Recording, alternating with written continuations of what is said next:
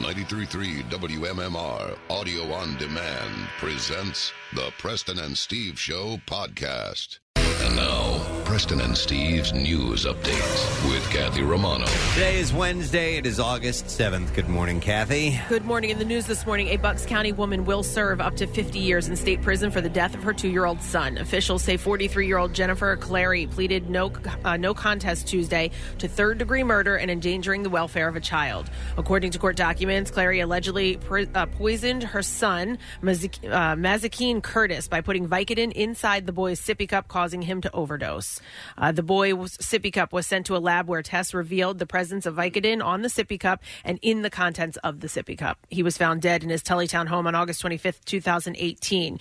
You were there to protect this child, and instead you were so reckless, so thoughtless, so selfish, and to take this child's life before he had a chance to experience all life has to offer, said Senior Judge Clyde W. Waite. This cannot be accepted in a civilized society. Clary is sentenced to 50 years in a state prison. Did she indicate why that she did that? Like, I just uh, am I Was Yeah, this I the was- story I where was- the boyfriend was involved? And I thought you know what I thought the boyfriend she was, was, involved too. She was but trying to No. get Curry favor with the boyfriend. Oh, I I'm don't know. thinking of a different story. I, I I'm think not we sure. are. I know the one you're talking about. In case I was curious about the same thing, was she just trying to drug the kid, or was she trying to kill the child? Right, You was know, Um, I she- was curious if she Mm-hmm. had made any Like, uh, just a- defense in that. You Right. know that that it was you know trying to keep the baby. I mean, as insane as that sounds, there are some people that may try to medicate their children so they're not crying and, and Right, fussing yeah. and stuff like that. Mhm. Uh, but I wasn't sure of the case. But Two years old. So terrible. sad. Mm-hmm. Eastern equine encephalitis, a rare mosquito transmitted illness that is considered to be worse than West Nile virus, has been found in Delaware, state officials say. The illness, referred to as triple E, was found in sentinel chickens that uh, state monitors for mosquito transmitted illnesses. Delaware has 20 of these chicken coops located throughout the state. Four chickens from three locations tested positive for triple E, health officials said.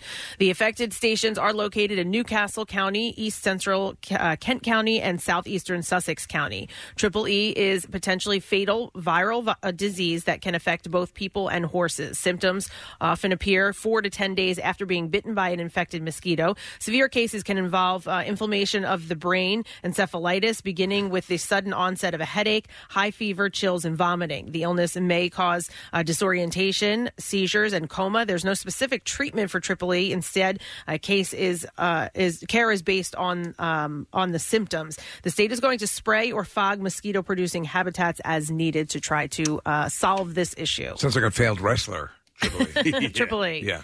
A new report is drawing some big concerns about the fiber bowls used at Chipotle and Sweet Green. The new food economy says the bowls served at Chipotle and Sweet Green are exposed to chemicals that are linked to cancer. The new food economy. Of course. I know. Of course. The new food economy says the tested fiber bowls from 14 locations of eight different New York City restaurants, including Chipotle and Sweet Green. The study says all of the samples tested uh, contained PFAS, also called forever chemicals. The chemical compound helps the bowl hold hot, wet, and greasy food. But the Environmental Protection Agency says those compounds do not break down in the human body and they can accumulate over time. okay, so when you said fiber bowls, I initially thought of like edible bowls. like, like, like Fred No. Bowles. and Yeah, stuff like or- that. yeah, that, yeah, that is you know fiber. No. It's like Like like, that- that like great a cereal. cardboard? Yeah, Yeah, yeah, okay. yeah. now And I- it kind now of I get has it. like a like a lining on the Oh, inside, yeah. It right? gets worse, Like- though, Kathy. Simply speaking Spanish can give you cancer now. wow. It's Oh, no. We gotta just it stop never that. stops. No, yeah, I, th- these are the Okay. one. These are their go-to bowls. Yeah. you know? So this also means the bowls are not truly uh, compostable, and the report says as the bowls break down, the uh, chemicals seek into the soil, leaking to toxics, uh, toxic compost. Speaking of bread bowls, though, they're awesome. Yeah. If you- when you Yeah, have bread soup- bowls yeah. are bread bowls. Yeah, bread bowls are great. I was thinking like a uh, uh, almost like um, like shredded wheat or something like that. Now, that would be stupid to have your burrito and Because shredded it's- meat Oh, it's or porous, shredded yeah, wheat.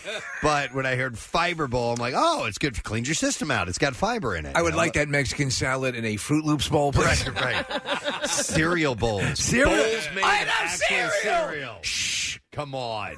Don't say anymore. Yeah. Yeah. All right. You know- At let's some get to point, it R&D. would leak. You know. Uh, Panera has a great bread bowl, but I was at Panera the other day. This is the first time this ever happened to me. You can order on their, you know, their computer screens Yeah. now, and there was no bread left. Like you, when There's you get, no bread left at Panera. But I got well, a listen, company that started No, as the- listen, I got Yeah. soup, and you Okay. can get like a side of bread with it. But it, it was later in the day. It was you know past dinner time, and I was just cr- grabbing soup quickly. And I guess because they make it fresh, it it was gone. It, there was none left. The name of the company is Panera I Bread. know. I know. Bread is in the name. I know the girl kind of. By the way, with those bread bowls, with those uh, Yes. you know, uh, sourdough bread bowls, I, I I eat the bowl. I never eat all of the bowl though. No, no, At the- it's- at it's the too much very- bread. and the very bottom gets very very tough. It's supposed to be that way. The the the crust of of uh, sourdough is very very durable. Yeah, I always considered it a race against time, though. Yeah, how long yeah. Mm-hmm. before? How long before the soup will permeate the outer shell? and does it? Will it seep through? The, seep through the It'll, bottom? it'll, it'll take a don't long know. while. It would take As a Preston long points time. out, they Yeah. make sure the bread is pretty resilient. Yeah. All right, let's do sports this morning. Uh-huh.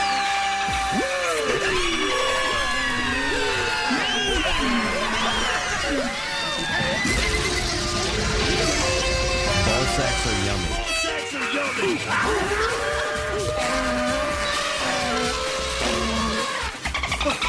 The Phillies lost to the Diamondbacks last night in Arizona. Andrew Chafin struck out Reese Hoskins and Bryce Harper with the bases loaded in the sixth inning, and the Diamondbacks rallied for an 8 4 win. The Diamondbacks won despite committing three errors, two by first baseman Christian Walker. The Phillies had 15 hits What in the, the game. But left 10 men on base. The Ah. series wraps up tonight, and Jason Vargas will get the start for the Phils, while Zach uh, Gallen pitches for Arizona. Game time is at 9 Ten men on base, and there's only three bases, so they had to be like doubling up. yeah, wait, that doesn't seem A lot of men out there.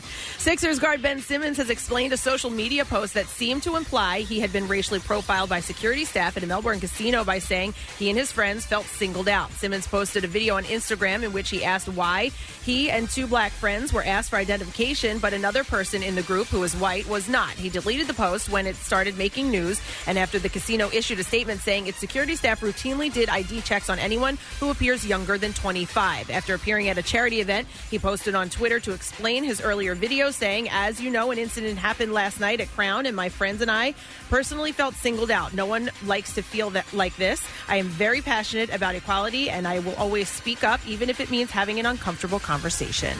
And that's what I have for you this morning. All right, thank you very much, Kath. Middle of the week is where we've landed, and uh, we like to do something on Wednesdays, and that's a chance for you to win via our secret text word. So that is all set up, and today we have four packs of tickets to see Greece with or- the orchestra at the Man on August fifteenth. That should be pretty cool.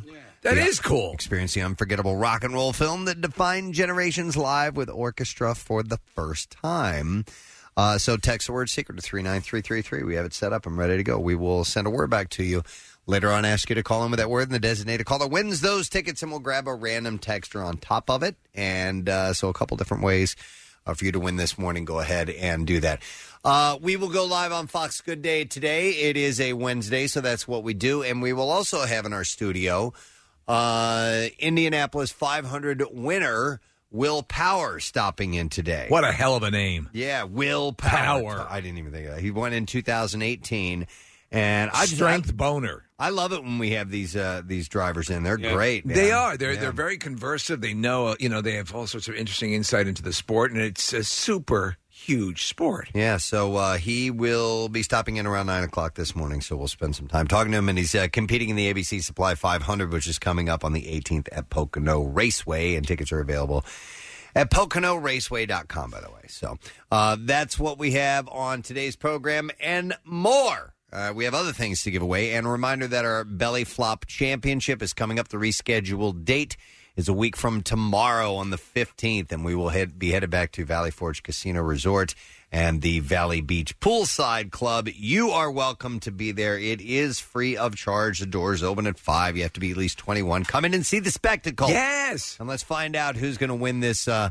thing that we had to put off because of uh, nasty weather that came on our original date. So we're excited for that. Mark your calendar on the 15th one week from tomorrow we don't want to uh, we don't want you to miss that let's take a break come back in a second and i'll roll out the entertainment stories a stupid question give some stuff away we'll have a good time don't move Love MMR? Buy some gear. Check out the rock shop at WMMR.com. Snazzy.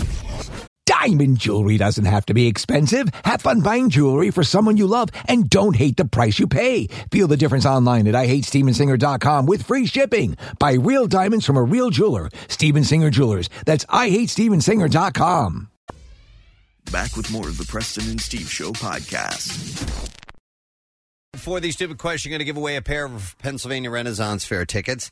Uh, stupid question, courtesy of one Mr. Steve Morrison this morning. And a very interesting question indeed. Clark W. Griswold. What does the W stand for? what is his middle name? 215 263 WMMR. Let's see if you know the answer. Clark W. Griswold. What does the W stand for?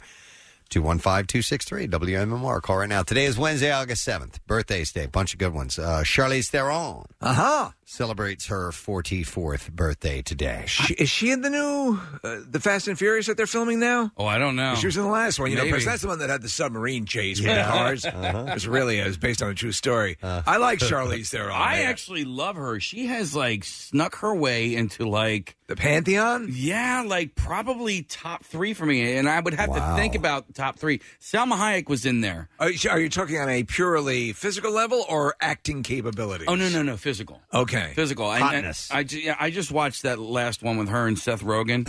Oh Uh, yes, that's right. Yeah, we- it's um, it's a it's a Long- rom com. yeah. long shot. And I really enjoyed that movie. But uh, Hmm. if you want to see her looking really hot, see her as Eileen Warnos in uh, Monster. Yeah. yeah, it's incredible. No, she played that. She, in fact, she won an Oscar for that, didn't she? Playing the serial killer. Uh, yes. yeah. Did she win it? Yeah, I guess yeah, I believe so. she I'm did not for really best sure. actress. yeah, we Um, have a, a, a scream of hers when she won. Right. She was like, "Meow!" Mm-hmm. She was all excited. Uh, I was watching. There it is. I was watching not too long ago. Uh, Cider House Rules, and she's great in that. Uh, she's 44 today. Charlize Theron. Uh, David Duchovny is 59 years old today. There's rumors, believe it or not, that they might be doing another X Files movie after doing the X Files series reboot. Okay. So Um, I don't know. I was Uh, a huge fan of the series, loved it. Yeah, yeah, it was uh, really, really popular. The, those first couple seasons, I, I didn't get caught up in it, but I was fascinated by the fascination of it. Well, you know, it was interesting for all the years present, and in sort of a like Lost, they promised the truth is out there. Turns out it's not out there. Yeah. Because once you learn the truth, then what's the point of the Yeah, show? yeah, yeah. Uh, so he's 59 today. Uh, Tobin Bell, actor from uh, the Saw films. It says Saw and many other films. Is he? Does he? Is he the, the main guy? Is he? Is he Saw? Yeah. Jigsaw? Yeah, he's Yep. Jigsaw. Okay. And His um, brother's miter saw. Oh, really? Yeah. And then he kind uh, of leans both ways, Preston. And then there's Rip Saw, Bandsaw, and the whole Saw family. Uh, but uh, yeah, he's uh, 77 years old today. What else has he been in? Oh yeah, you know what? He was in the firm. He was one of the hitmen. He was the blonde hitman. Yes, yeah. Always Oh. plays a menacing guy. hmm yeah, he- exactly. So he's uh, he's done a few things. For He us. doesn't do rom coms, not that I know of. not unless the second or third Saw was a rom com. uh, it may have been. Uh, You know what? I didn't. I can't honestly. I didn't see that I Saw. saw you standing there. Was uh, Mississippi Burning a rom com? No. yeah, he was in It's that. sort- well, yeah. Okay. All right, uh, let's see. Who else do I have here? Samantha Ronson. Yeah, DJ. And Wheels uh, of Steel there. was the was in a relationship with uh, Lindsay Lohan for a while. That little thing going on, a little flirtation. Yep, that was as uh, Lindsay started to break out in her wild child phase. I was a wild child, Preston. Yeah. I, we shared cigarettes and everything. I was Samantha Ronson for Halloween once. It was a good costume. It was, was fun. Who, who was uh, Chris Lindsay? did. Kristen. Yeah, but remember? Oh, yeah. the old intern with red hair. Yep. Yeah. Absolutely. I thought I was annoyed by Samantha Ronson, and then I read a uh, an interview with her, and she seems pretty cool. Actually, Oh, yeah? yeah, I kind of like her too. Yeah, Yeah. she's uh, actually musically talented. Her brother's Mark Ronson, by the way. Uh, you know, Uptown Who played Funk. Jigsaw. No, Uptown Funk and Oh, all that. really? Sort of, yeah, yeah. Wow. Okay. So she is 42 years old today. Uh, actor Michael Shannon, great actor, uh, played Zod in Man of Steel. Um, if you go back to uh, Eight Mile, remember he was the uh, the jerk boyfriend. Yeah, and in uh, the Iceman, Preston. I know Yeah. you and I are both fans of that movie. That movie has Chris Evans in it too, in a really atypical role. Yeah, he's a uh, Chris Evans, believe it or not. Captain America plays a hitman in that Yeah, movie. yeah. Uh, but Michael Shannon is 45 today. Uh, Harold Pirino. I saw him. I was just uh, flipping through channels. I saw him in something. I'm like, wow, man. He was great. And Lost, he was so, So good. great. And uh, he was on Oz as well. And I haven't really seen him in anything. Was it Claude that you were watching? I don't know. I was just literally just surfing and I saw him and I'm like, oh man, I haven't seen him. in Claude ages. is this this na- uh, show about nails. It's a drama. It's on uh, Oh, yeah. TNT. It's really good. Yeah, because it's like a, a front for Yeah. you know some other nefarious things, Drug Like, trade it's- and it- stuff. It's, yeah. Steve, you'd like it. It's dark. Niecy Nash is the star. It's- Oh, I do. She, It's a dark comedy. I, I've seen it. Okay. Yeah. they- so th- Hold yes. on. Nails. What do you mean? Salon s- nails. Salon nails. So Yeah, they run this- manicure, pedicure. They run yeah. a shop and, and they do they, they do nails for women and uh, they but it's also a front for a, a you know drug trade. They and stuff. launder money through the, the nail. But Harold Pirino plays her brother, and he's got some mental issues. But he's really good in, on the Okay. show. The whole show is, is funny and dark and messed up. And the guy uh, Casey from Breaking Bad is uh, is sort of the bad guy in it. The um uh, the cop uh, who's hunting uh, the the cop whose wife is Yeah. related to uh, Walter. His brother-in-law. Yes. Yeah. Harold something or other. Yep. Uh, by the way, there's And a movie. Kumar. no, but uh, there's a movie called The Edge. Came out a long time ago. I and Harold Pirino's in that one. That's with Anthony Hopkins and Alec Baldwin. Yeah. I, I love. Didn't that he movie. replace the guy who played uh, Tank if- in the first Matrix? He was in the second Matrix movie playing that role. Oh, look, we're examining his entire career. He's 56.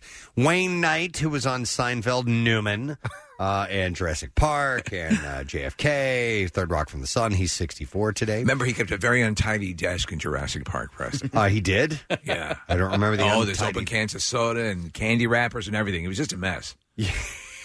You would pick up on I did that. remember that, yeah. Uh, he's 64. Bruce Dickinson, recently in town singing with Iron Maiden. Wow. Is 61. I talked to Pierre because Pierre had never seen Maiden before. He went to the show. What was his takeaway? He was like, it was good. It was said, Yeah. He said it was a little spinal tappy for his taste because they, they do all the theatrics and, and all that. But I said, I said, but how was Bruce's voice? He's like, oh, he he hit every note and he, he knocked it out of the park in that So regard. I was seeing pictures of the presentation, and you're right, Preston. It, it has almost a Broadway sort of heavy metal feel to it. Yeah, big characters Yeah, oh, yeah, yeah. And, and inflatables and Yeah. sword fights and you know they put on the show. And but but Pierre was like, look, you're you know. So Bruce is 61 today, and they're kind of not looking the part anymore. Oh, really? Yeah. So Like mobility scooters and uh, I don't know. and Blue Emu. but he, he found it kind of uh, funny in that regard. But you know, he did say Bruce knocked it out of the park. Bruce is a great singer. He's 61 today, and uh, a, a pilot as well. He flies all when they, from country to country. Did not know that. He's the dude that's the pilot of the the big planes and stuff. And Who's yeah. the big? Uh, uh, I know Gilmore. David Gilmore's a big pilot. Is in, he? in rock, there are a number of uh, of, of uh, enthusiasts and Yeah. like can can fly everything. Does Bruce fly Ed Force One? The uh, the plane for I- I- Iron Maiden. You know what? I believe he does. Does he really? Yeah. What's I the believe name of it? It's literally Steve. It's called Ed Force One, and it's got Eddie on the tail, and it's, it's got Iron Maiden written all over it. That's crazy. Oh, that's cool. Yeah, you can look that up. Uh, then we have uh, Britt Marling. Uh, she is act- an actress and director, and I bring her up because it says she was in the OA. She's also in our studio. She was uh, twice. Earth- uh, another Earth, or what was the name of that movie? Yeah, Yeah, Another another- Earth. Yeah. Uh, well, they just canceled the OA. I saw. It Oh, did they? Yeah. Yeah, Casey didn't care for it. He watched the whole first season, and then the end kind of pissed him off. But I, but I just saw. I didn't read the story, but I saw you know OA final season or something like that, or canceled or whatever. But anyhow, she's thirty six, and then we have uh, Don Larson. Former pitcher who threw a perfect game for the New York Yankees in the 1956 World Series, legend. Uh, he is 90 years old today. I assume the only person to ever do that in the World Series. Yeah, the only other person to throw a no hitter in the postseason is uh, Roy Halladay for the Phillies in No kidding. 2010. Yeah. All right, but he threw the perfect game, so he's 90 today. And then the last birthday on the list, a friend of ours, it's Matt Cord's birthday. Oh, That chord. Co-worker, former uh, employee here of MMR for many years, but works at our sister station, uh, Ben FM. My first full time gig in radio was uh, Matt Cord had just gotten hired. It was at WDRE E in New York. Yep. And uh, he was the midday guy, and uh, we've been friends ever since. He was my first radio friend. Yeah? Like when I yeah, when I came to work with you guys, like he was um, somebody that I just became friends with. I was kind of you know it was awkward. I didn't know anybody, and he kind of made me feel comfortable at the You station. know, I think I met him within the first week that I moved to Philadelphia as well. Him and Elise Brown, who worked here at MMR. He is We- Mr. Philly. We Yeah. saw them at uh, uh, our, our boss, Jim McGuinn, took me out, and I, I ran into them. I think it was at Egypt Nightclub. Yeah. and, uh, Your and favorite so- club. So, yeah, why are we playing She Sold Sanctuary? You know what? I, for some reason, this type of music. When I think of Matt Court, I think of this type of music. I was going to play "Lips Like Sugar." Oh, no, and- he he knows. Yeah. Listen, that- so from from tho- those formats that we both started in early, that's this is the kind of stuff you would Well, he hear was a a lot. part of Planet M. Planet wasn't M he? here, right Yeah. on MMR, yeah. Modern But rock. I remember when we, because I was at Y100 before Matt got there, and when when they brought him over, because press, he took your slot because they moved you into the mornings. Mm-hmm. It was like they had uh, like signed Tom Brady. You know what I mean? Like it was. Well, they did. It, was like it was like Yeah. a really really big deal. Yeah, I remember we got, Jim- we got Matt Cord. Matt's Him as being smooth very- as they get. Very proud of that thing. You know, we had this all star lineup, and Matt was a big part of it, so that was cool. And uh, Matt's taking the day off for his birthday, so As well he should. Uh, call him right now. Wake him up. Say happy birthday. Uh, happy birthday, Matt. Let's see if we can get an answer to the stupid question. Clark W. Griswold was the W stand for. Uh, 215-263-WMMR is the number. And I'm going to go to Gisette. Is that your name, Gisette? Josette, yeah. Uh, Gisette. All right. Uh, do me a favor. Tell me what Clark W. Griswold, what his middle name is. Um, is it Wilhelm? Wilhelm, yeah. You're correct. Hang on a second. We're going to set you up with some tickets to the PA Ren Fair, and you can celebrate Her Majesty's Coronation Day, Saturdays and Sundays at the Pennsylvania Renaissance Fair, right off Turnpike, exit 266. Discount tickets at parenfair.com. Where did you stumble across that question, Steve? They were showing uh, all the vacation movies, at least the first two, and on European vacation, he uh, has his uh, passport out, and it says Clark Wilhelm Griswold. Wow, Nice. Good catch. All right, I have some uh, entertainment stories I'm going to roll through here. Let's begin with this. Gwyneth Paltrow and Brad Falchuk are taking the plunge. A year after getting married, they are finally moving in together. Yeah, she and uh, she told InStyle that she and her producer hubby are finally moving in together. I They've thought been the- married for a year and Wasn't they the haven't big lived thing? And you are our entertainment reporter, and you get all the information as it comes out. And and they had sort of decided we were hearing them pontificate about how it was really a great way to maintain the marriage to both have separate residences. Yeah, and yeah. that's changed then. together. Yeah, so I think They, they probably can't afford it, Preston. They were kind of waiting it out. So she said, uh, We took a year to let everybody in the family take it in and let the dust settle. And now we're moving in together this month. Uh, referencing uh, her two kids as well, Apple and Moses, and his two children, uh, Isabella and Brody. Uh, marriage thus far, she reports, has been fun and says, I adore my husband. He's brilliant and deeply kind. I feel like he's a real equal, too. And uh, he pushes me in the best ways. And I really like being married. It's fun. He's Mr. Goop. Uh, Miss, uh, she covers in style for its 25th anniversary, and inside she also reminisces about her many cover shoots with the mag. She said, "In 2003, I shot my third in style cover in Spain with my exchange family from when I studied abroad as a team." And I still go there all the time. I'm very close to the family. In fact, my Spanish father, Jesus, walked me down the aisle at my wedding last September. The switch flicked for me on Gwyneth Paltrow uh, with the movie Shallow Hal. Okay. You know? Yeah. And I said, oh, oh. Yeah. Uh, by the way, this uh, 25th issue, uh, 25th anniversary issue has a lot of celebs uh, in it, including former InStyle cover stars Jennifer Aniston, Kerry Washington, Demi Moore, Kate Hudson, Michelle Pfeiffer, Reese Witherspoon, Cameron Diaz, Halle Berry, Drew Barrymore, Meg Ryan, Gwyneth Paltrow, Selma Hayek, Jennifer Garner, and Julianne Moore. Well, that's a lot. All sat down with a bag to discuss life, work, love, and many, uh, for many, motherhood. Uh, Barrymore and Alba and Garner had some particularly poignant thoughts about the way motherhood changed them and how the public's perception of them as actors changed once they became mothers. So Drew Barrymore said that her children, Frankie and Olive, changed her entire perspective and how her style of parenting evolved over time. She said, When I had my first daughter, Olive, I was terrified all the time. I wanted everything to be perfect. It's the most high wire, high stakes, scariest, beautiful, most important thing you'll ever do. I couldn't sleep or eat. I've never cared so much about anything. I've got two daughters now, and they're very different. You realize this is about their journey, and you're there to keep them safe, keep them laughing, and help them figure out who they want to be. What percentage more cavalier, or maybe not cavalier, but more relaxed are you from first child to second child once you have one under your belt? Like, A do you lot. let them play with matches? It's it's a lot more because you're just figuring it out. Yeah, yeah, you yeah. know, with the first one, but there's there's phases of life, and and so you you have to go through figuring out the tween years, and then you have to figure out the teen years, and uh, you know it's it's it's constantly. But but it does trickle down from kid to kid. Uh, yes, to where you can you know you got to try all these things out on the first one, and then that gives you more knowledge for the second and third. and My so on. sister in law has nine, Yeah. so uh, there there are kids that she herself has not even met yet. I'll bet. So yeah. So, uh, so some of the other ladies, uh, like Jessica Alba, who first covered Style in 2007, reflects on how that milestone made her feel. She said, "It made me feel like I had finally arrived." Talking about having kids, I was a big fan of the magazine because, or no, I'm sorry, talking about the cover, I guess. I was a big fan of the magazine because it made high fashion feel accessible.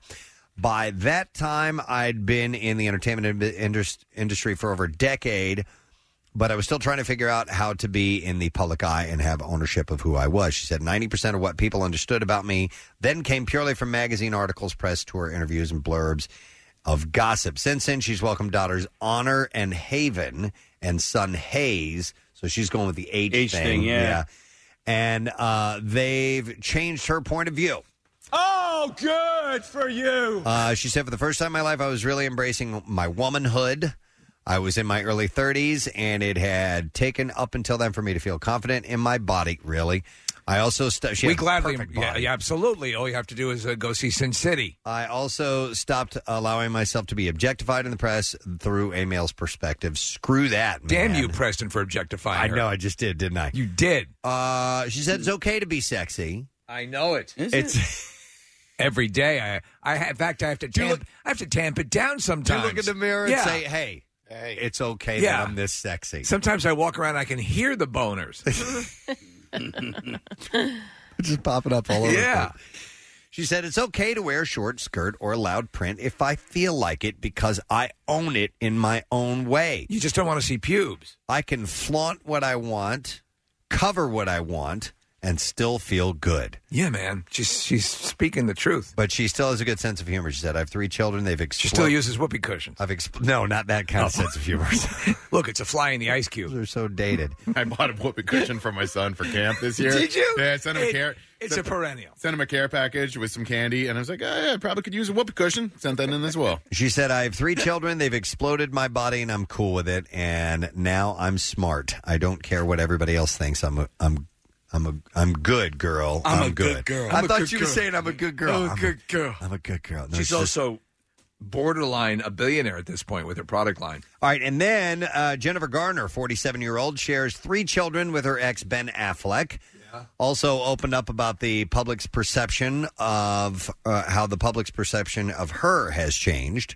Uh, she said, "When you're one of the hot girls of the moment, you're making choices that define you." She said, "I was um, defined." I'd fir- like to apologize Mm-hmm. to Jennifer Garner and her pool boy, Ben Affleck, for incorporating them into my fantasy life. Uh, she said, I was defined first by choosing to go on hiatus, and then I was very quickly defined by pregnancies and babies. Does she mention the skull sealer? Now my choices are defined by different things. No, but I'm sure he'd like to apologize I for that. Yeah. apologize to anyone who's been offended by my fictional creations, Chrysagon, the philosopher of evil, and the skull sealer. What if Jennifer Gardner, as sweet as she can be and is absolutely wonderful, ended up with that guy? When those commercials that she does comes on television, I stop whatever I'm doing. Yeah. And I watch. Mm-hmm. Oh, my She's- God. She's so pretty. Is she your number one crush right now? She might be because it's bes- outside of her being physically just stunning. She seems like a sweetheart on top of it. You know what I mean? Look how she saved Ben Affleck. yeah. Uh, so she's got she's the full package as far as I'm concerned. She's I'm just kidding. what? I just was playing the psycho music. Oh, that I'm Yeah. psycho. Yeah. Oh no. No, that's that's horrible psycho music. Play It again? really is. What is that? I don't know. Let's get rid of that forever. I think I, I find her to be the complete package. She's she's a beautiful, mature woman, and she just seems like fun, good, cool. Remember and- during the fires, Preston? She set up a, like a like a temporary animal shelter Yeah. in her backyard. Yep. She's So- a sweetheart. Uh, she says she is fiercely protective over what people see about her daughters, Violent Serafina and son Samuel. Uh, she said, I guard my kids' privacy as much as I possibly can, and I've never posted pictures of them on Instagram. She says, I'm sure that there are times when my kids would really love to see themselves reflected on social media in a fun way and have uh, the attention that they would get from that, but I've fought too hard against it, and it would feel hypocritical. Did she say whether or not she would ever rent them out to Russian businessmen? No, she didn't. So maybe she will consider that. Is there a gray line? Uh, she said, um, well, by the way, the 25th anniversary of InStyle is on sale on the 16th. So That's a jam-packed issue. But it Lots of also- people. It just sort of goes to show you, and I just go back to that video that she uh, posted for was it Reese Witherspoon's birthday? birthday, Yes. yeah. and it was her in her band costume. I don't listen. I don't know what she looked like when she was in high school, but it, anybody that's in high school now, like, please just. You know, go back to that video and just understand that those four years that you spend in high school, like, are just this tiny little blip and mean nothing, and like you can just totally blossom into Yeah, that's very true. Don't don't don't let the weight of that moment come down on you. Yeah, sage advice. All right. So uh, this is sad. Nobel and Pulitzer Prize winning novelist Toni Morrison has died. She was 88 years old. I never read a, any of Toni Morrison, but I'm f- totally uh, totally Tony. No, very familiar with uh, her work and the impact it had. Uh, according to TMZ, the literary legends publisher said that she passed away on Monday night, surrounded by loved ones. Uh, although the news was confirmed by her publisher and publicist, they have not released a cause of death as of yet. Her publisher said in a statement, uh, "We're profoundly sad to report that Toni Morrison has died at the age of 88. She died last night at uh, Montefiore Medical Center in New York. Uh, Morrison is most recognized for The Bluest Eye, Sulla, and so- Song Solomon and Beloved." which was adapted into a film starring uh, Oprah Winfrey and Danny Glover in 1998. Wasn't that shot here in Pennsylvania? It was in Philly, yeah. Yeah. Oh, I didn't know that. Uh, Tony wrote 11 novels, many nonfiction books, five children's books, two plays, two short fiction stories, and one libretto. She also created the character of Juggernaut Preston. Uh, wow. That's uh, unexpected. Yeah, yeah. Uh, she wrote several essays and university papers. Uh, she was the first African American woman to win a Nobel Prize in Literature in 1993. That's pretty amazing. And President Obama also awarded her the Presidential Medal of Freedom in 2012. And a documentary about her life was made this year entitled Toni Morrison, The Pieces I Am. So sad news in the literary world. Uh, more than 100 Victoria's Secret models, including Christy Turlington Burns and Mila Jovovich, have signed a petition that calls on the company to protect its talent from harassment and abuse. Uh, according to the letter, it reads If Victoria's Secret were to take a stand against these abuses and commit to meaningful change by joining the Respect program, this would go a long way in helping our industry chart a new path forward. What abuse are they talking about? Under the program, all company employees and contractors are required to follow a code of conduct. So I assume it's harassment of some Oh, sort. yeah. So it, it's kind of vague in this particular story that I read, Steve, but I assume from that that's what that is. I bet you they have a pretty good coffee situation in the Victoria's Secret office. Yeah, maybe. Hey, uh, Beverly Hills 90210 is about to drop a Fox uh, and Fox's wedding fans' appetite by releasing the new opening credits, complete with the iconic theme song. Do you know what I found out here, by the way, Preston? What? That this is not. Apparently, it's them playing themselves, the actual actors, post 90210. It is? Like, Wait, what? Ian Ziering is playing Ian Ziering, former 90210 Oh, cast really? member. That's I what was I heard. Not aware of that. Oh, that's dumb. Ah, Yeah. Well, it says the six episode series stars Jenny Garth, Ian Ziering, Tori Spelling, Jason Priestley, Shannon Doherty, Brian Austin Green, and Gabrielle Cartier. Car- Cartieris? Cartieris. God, I can never say her name. As themselves attempting to mount a revival of the teen soap. There you go. Okay, well, that could be really dumb. It, it could be. Unless it's really self-knowing and funny. Yeah, I mean, Unless that's- it's the greatest Unless thing it's ever. so good. That show, Steve, I, I, you liked it and I liked it as well. That show, Extras, uh, where Matt LeBlanc played Matt LeBlanc. It was a good show. Yeah, and, and it was a Yeah. lot of tongue in cheek humor. And Uh, uh, who else did uh, uh, from uh, Friends as well was um, oh, Kudrow, Kudrow, right? yeah. yeah. Lu- Lisa Kudrow played a version of herself as a sort of a, a washed-up actress, so they, they can do it in a way that's funny. and maybe if it's a limited run, you know, if it's only six episodes, they'll um, yeah, they won't overdo it. Yeah, maybe. Uh, it premieres tonight. At I'm gonna nine- watch it. Nine o'clock on Fox. If you want to check that out. So there you go. Uh, very little on this information, but it says 57 year old Meg Ryan is engaged to John Mellencamp, but she tells InStyle that she's not rushing down the aisle. Uh, she said, Yes, I'm going to get married at some point, but for now, this engagement thing is a state of grace. They've been together for That's a it. while. They have. Yeah. They've been a couple for a number of years, Steve, but I, and I don't know how long they've been engaged. He but- was with the Victoria's Secret model. He was married to a Victoria's Yeah. Secret model for years. She's from here. She's Huh. from uh, Gilbertsville. Oh, you know what? Yes, because Elaine Irwin. Somebody, That's somebody right. got in touch with me of who is friends with the person who is now with that gal and uh, is heavily involved. I think in, in the auto racing industry or something. And they like said that. they're massive fans of our show, right? I don't remember that part, but you know, Oh. maybe. Uh, still love this song.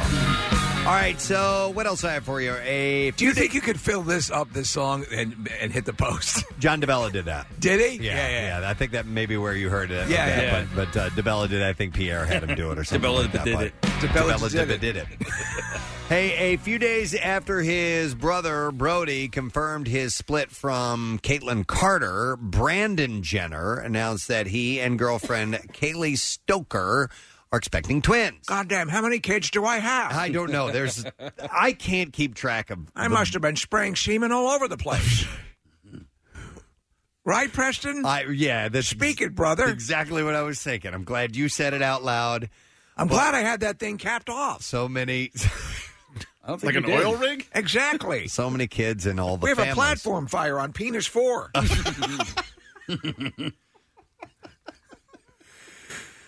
Uh, so uh, Brandon tells people we are 12 weeks now. We're madly in love. And very, That's too young to get married. And ve- no, I'm very excited. They're 12 weeks pregnant. Oh, I'm very excited about this. He also said he told his daughter Eva, who is three, and his ex-wife Leah Felder. How do you even keep track of this? You have, at this point, it would really behoove you to, to use Delaney cards. Uh, Brandon said, We told her together. Leah, Kaylee, and I sat down with her and told her what was happening, and she was very excited and happy.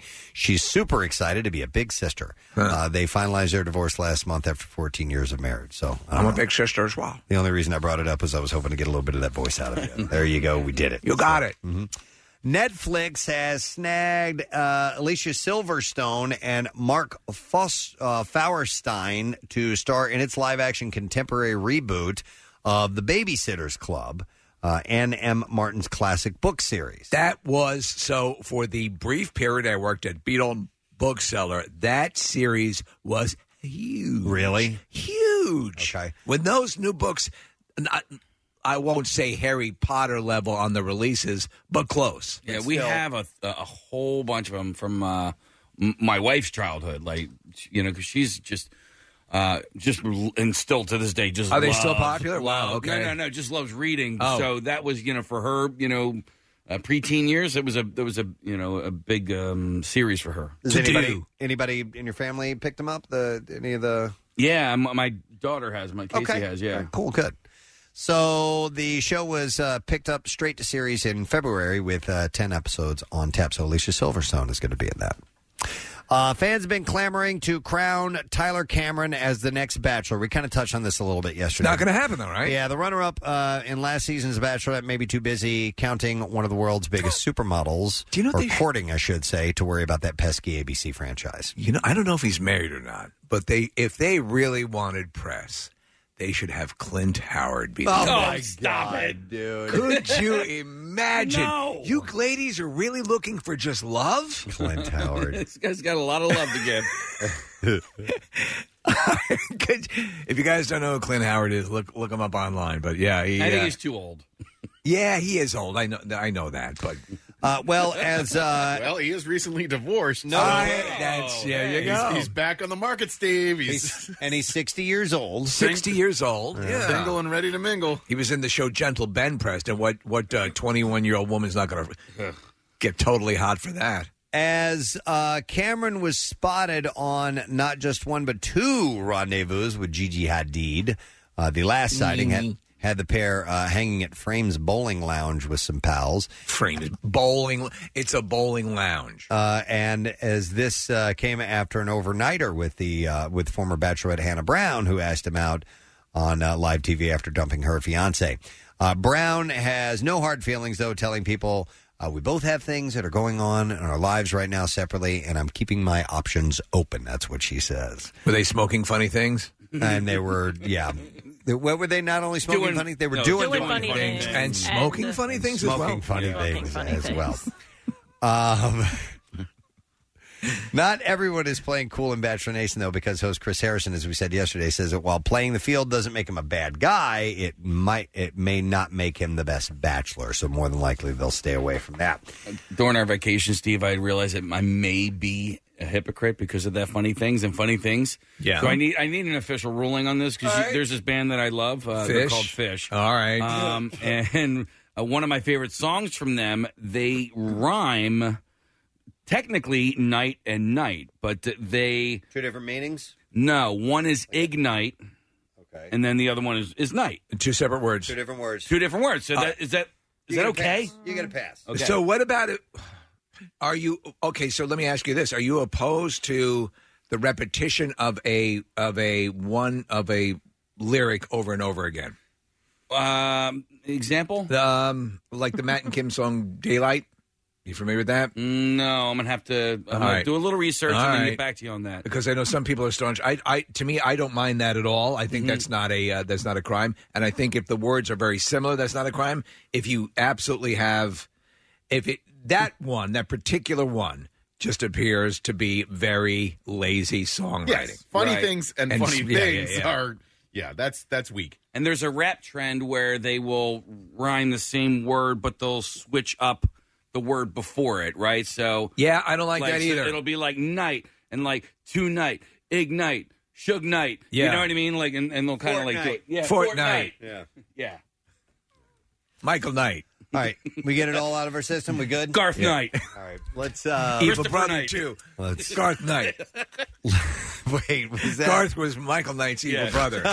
you can tell because he had facial hair. Baywatch Nights? Yeah. Yes. Was that it? No, no, that was No. uh, uh, uh, um, Oh, Mike Knight Knight Rider. Rider. Yeah, Knight Rider. Knight Rider. Oh my God. Baywatch yeah, because, Nights. Wait a minute. So, so in We're Knight going- Rider, he had an evil twin, Garth. And and did did Baywatch have an evil no, side but, but, to it? Yes, but it, it was the actual series itself was an evil side. So what they Okay. did is they had Baywatch Yeah. and Baywatch Nights, which was basically Baywatch meets X Files. Right. so while he got off the beach during the Wait a day, he minute. would go investigate the paranormal Seriously? and otherworldly. Yes. See, I, I just none of this stuff. Baywatch none of that fascinated Nights. me. That's hilarious. I had no idea what the conceit of Baywatch night was. Mitch Buchanan, lifeguard day, paranormal Paranormal- investigator by night.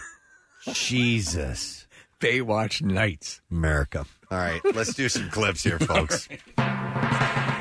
Bulletproof features two friends who come from a diverse background and grow up to uh, work together for the National Crime Agency of London. Here, Noel Clark explains how the show attempts to entertain viewers. We wanted to make a show that had never been done before. We wanted to make a show that had that sort of, you know, I don't just want to say American mentality, but that commercial mentality that you're making it for an audience, you're making it for people that want action and want to be entertained when they come home. I think um, sometimes some dramas have a, a- a tendency of to being so like it needs to be grounded, it needs to be real. That actually it's so real that people are just like, really, like I just want to be entertained. So I guess it was Noel, not Noel, Noel Clark. Uh, Bulletproof premieres tonight, 8 p.m. That's on the CW. Here's the next clip. Well, we were just talking about this. The original cast of Beverly Hills 90210 returns tonight to portray exaggerated older versions of them, versions of themselves. Both I, I'll explain that in a second. On BH 90210. oh. In this clip, Jason Priestley discusses the vacancy left by Luke Perry. That was the hardest thing of the whole process, I think. Uh, Luke was a, a big personality and had a big heart, and he was a big part of everybody's life. So uh, he definitely left a vacancy there that we all felt. I can't play anything bad about No, that. I It's a don't. little parody Hey, thing. I wonder if in this is is this uh, is this full on scripted and they're playing a part or is part part of it reality because would they talk about Luke Perry? You know, Luke Perry is, uh, from my understanding, is brought up. he when the show was being produced, the the reason why Luke Perry couldn't commit to it is because he was signed to Riverdale. Uh-huh. Uh, and so that's the deal. And he was also doing the Quentin Tarantino movie. But um, I, I, you know, I just learned yesterday that it's not them playing their original characters, and it's basically sort of a quasi comedy. Yeah. Uh, you know about them putting this together and where they are in life, and they, they talk about the, the fights that you know that Ca- uh, Kathy, you were, you watched the original show, you know Hmm. Oh, that yeah, I watched Shannon every Doherty episode. and Jenny Garth were always apparently fighting, Yeah. uh, in real life. Oh, okay. So they they so they play talk, on all they this- address that. apparently, Huh. yeah, yeah. Interesting. I mean, I'm going to try it for sure. I'm going to Yeah. check it out. Actually, I, this is- sounds more appealing to me than try, driving up the coast. Yeah, than picking up with where these characters are in Right. their lives. So, all right. Anyhow, there you go. That's what I got in the entertainment report for you. Let's take a break, shall we? We'll come back in a moment. Don't forget, we have a secret text word today. It's your chance to win a four pack of tickets to see Greece with the orchestra at the Man, August 18th. Text word secret to three nine three three three. We're going to have indie driver and indie winner Will Power in the studio this morning around 9 o'clock. Fox Good Day and more. We'll be back in a moment. When MMR's Jackson broadcasts live backstage, it's for the likes of Metallica, Guns N' Roses, and MMR MMRBQ. So true, Jackson. Once a year, he goes from backstage to the backyard. Enter now for Jackson to bring the party to your place Friday, August 30th. Enjoy your four hours of fame as Jackson broadcasts live. And he'll probably use your bathroom. Hatfield Meats fully supplies the grill. The MM Army stocks the fridge with cold brews and brings the music to prime your weekend. Go to WMMR.com and tell us why your backyard rocks. Include a photo so we know what we're getting into. Jackson's Backyard Broadcast Presented by Hatfield Meats. Look for their bold new bacon packaging. Simply Hatfield. and 93.3 WMMR. Everything that rocks. We got a lot of response on that on the uh, the text board. Do you want me to read? Yeah, yeah. Uh, let's see here. Uh, let's see. What the hell does this mean? Thirteen years and Tool is still the best rich man rock to have your balls squashed by an Asian dominatrix. there you go. I think Bill Uh, Weston said the same thing. Holy ass, this is amazing. Uh, cool. I waited 13 years for sitar music. Um, oh my God, that song's so annoying. Uh, what song is this? Can't tell if it's cool or creepy, and I think I've just been brainwashed to exhale. Uh, still hasn't gotten any better. Uh, if you're going to use 10 minutes of airtime, uh, play Rush or Yes. uh, 10 minutes, please never again. Tool is just the metal version of Fish. I kind Uh, of think the same thing. A little bit. uh, 13 years of waiting, and this is what the F they gave us. Uh, boring. Uh, you guys pick a long song for a longer break. Don't lie. I'm just reading these straight ahead. I'm not you guys reading pick a this. long song for a longer break. Don't lie. Here, this is. I wait, love that. I just redecorated my entire apartment, and this song is still playing. Uh, Marissa says that the tweets are, are, are a- a better read. I think that's what Marissa says. She was, uh, I guess, going over everything. okay, they're a better read. You want me to go to these? Okay, so uh, new tool on the radio, very surreal. Guess I'm getting to the office late since MMR is playing new tool. Uh, President Steve playing 10 minutes of new tool music for F's sake. Get up and listen to this. Ah. We've waited 13 years to say this. Wait a minute. All right, I'm going back to the text messages. uh, let's see what else we have here. Um, all that time for the same tool. Uh, there's 10 minutes of 16 seconds. I'll never get back. Uh, I love this tool, but it's way too long. Uh, I love that. I love Tool, but that sucked. Uh, play it again. True to Tool. Go back to the shop and start over. So, as you would imagine, there are varying opinions. Well, v- always very supportive from Twitter. Uh, I really loved it. I really did. I have to say, I I, I- I love that sound. I love that complexity. It was a little trippier. I do agree. Uh, it, it- you know, it's cl- it, it has that classic sound that I that I really like. What it missed, I think, is is a driving moment in the song. I thought it was going to break into that. I agree. Yeah. Where, you, where you're going to hit that thing where you're like, oh, here we go. Yeah, exactly. Never, never did get up and go uh, like that. Because so And- many of their songs do mount to Yeah. a crescendo run that blows you out of your chair. And Danny Carey, who I love as a drummer, spent most of the time playing on the on the toms, on Yeah. the tom toms, instead of getting over to the cymbals and really, you know, doing it doing a driving home beat. But you know, I mean, it's uh, like anything else; it's subjective, and you got to spend some time with it if you really want to. For- I- I'm I'm not a one listen person, no question. I usually have to spend some time with music before it really starts to settle in, and I take in all the all the intricacies and the complexities and the the tone and the mood and all that stuff. So Well, it certainly made me excited to hear the rest of the uh, Yeah. stuff. Yeah. which is coming out on the 30th, by the way. Uh, somebody said here, Descending and Invincible. Uh, something on YouTube are downright amazing. Live on YouTube are downright amazing. Okay. Oh, because they, I think in concert they are playing some of the Yes. new songs that we haven't heard yet. Yeah, they have been uh, messing around with some of these a little bit. So uh, interesting. I'm sure some of the other staff are going to play that again later on today. Uh, so if you caught only, you know, say the last seven minutes of it or so, and you want to catch the rest of it, you'll have to tune in to uh, Pierre or Jackson. Oh, I know Jackson will play it for Bad sure. news, Preston. What? OGL Oh, got the drop on us. Oh, they Wow. did. man. Yeah, all right. Well, anyhow, brand new tool on uh, on MMR. It got cold in here, and, and I never complain about the cold because I, I like it being chilly in here. Yeah. But it is uncomfortably cold in Well, here. Casey, uh, I'm happy to report that they fixed it. Oh, did they? Yeah, do you feel it? When they tell you that. Yesterday. Yeah, we told that. But I do have good news, Preston. All we have to do now is complete the centrifuge, and we're ready for space travel. Yeah. Listen, I brought I, I a while back. I brought in this zip up hoodie, and, I, Oh, yeah. and I and I put it on. At, there's a point in the morning where it goes from cold to freezing because it's always a little cold in here, and it goes from cold to freezing, and it just went to freezing. What so. they fixed is that it gets freezing before nine now. yeah, yeah, right. It used to be at nine, Right. And now, now, Oh, it's eight forty-five. It's cold. well, just put a blanket on. That's it. Casey is literally he's got his old lady blanket on his lap. Right You look now. adorable. Casey has a blankie now. I love this day. I want to feed you soup. hey, I saw this very interesting story. Kathy won't like it, but it's very interesting to most people.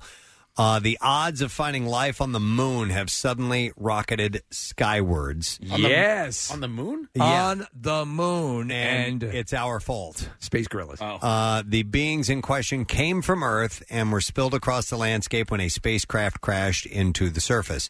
Uh, the Israeli Bereshit probe was meant to be the first private lander to touch down on the moon, and all was going smoothly until mission controllers lost contact in April as the robotic craft made its way down. Beyond all the technology that was lost in the crash, Bereshit had an unusual cargo. It had a few thousand tiny uh, tardigrades, which are the toughest animals on Earth. Oh, yeah. Incredibly resilient. They they look like um you always see those those pictures of these microscopic creatures, and that's what they, they look like. They're Any in, one of uh, those. They're in Ant Man. They are, right? Yeah. Yeah, and Uh, there was an episode of Family Guy where uh, Stewie shrunk him and Brian down, and they Right, Oh, were yeah. hanging out with him as well. Yeah, It was Well, now the organization behind the tardigrades trip, the U.S. based Arch Mission Foundation, whose goal it is to find a backup for Earth, has said the organisms may well have shrugged off the collision. Uh, this is according to Nova Spivak, the organization's founder. He said, Our payload may be the only surviving thing from that mission. Uh, tardigrades have fascinated scientists since their discovery in the 18th century by the German zoologist and pastor uh, Johann uh, August Ephraim Goes. Uh, the millimeter long animals, sometimes known as water bears or moss piglets, after their fla- uh, their favored environment and food, resemble cheerful eight legged maggots wearing distinctly sphincter like faces. Well, they've changed since the crash, Preston. So, tardigrades are considered the hardest animals on Earth. They have been found on mountaintops, in scorching deserts, and lurking in subglacial lakes in Antarctica. You can't kill them. In his book, The Hidden Powers of Animals, Dr. Carl Schuker claimed the beast survived being frozen in liquid helium and being boiled at 149 degrees centigrade. You Uh-huh. know what though? You know what I bet would kill them? The environmental system in this building. Uh, probably. the tardigrade secret is the uh, ability to shrivel into a seed like pod. My genitals do that. Expelling nearly all of its water and slashing its metabolism. Uh, in what's called the ton state, the animals can hunker down and survive conditions that would normally be swiftly fatal. Isn't that amazing? Yeah. That somehow nature decided that these are the things that need to survive. In 2007, Not cheerleaders. Uh, in 2007, scientists discovered that inactive tardigrades are so tough they can survive the harsh radiation and frigid vacuum of space travel. Yeah. So you know, uh, this is there's so many science fiction stories that that. uh, In fact, there was a movie out just a while ago, Life. Yeah. Uh, where they encounter something that's a very sort of microbial Mm-hmm. thing that it automatically starts becoming something horrific. Yep. But you know, your mind starts reeling. You know, what's what are these things? What's going to happen to them? Tardigrades can survive pressures that are comparable to those created when asteroids strike Earth. Uh, so a small crash like this is nothing to them. The They elements- laugh it off. They could potentially survive on the moon for years.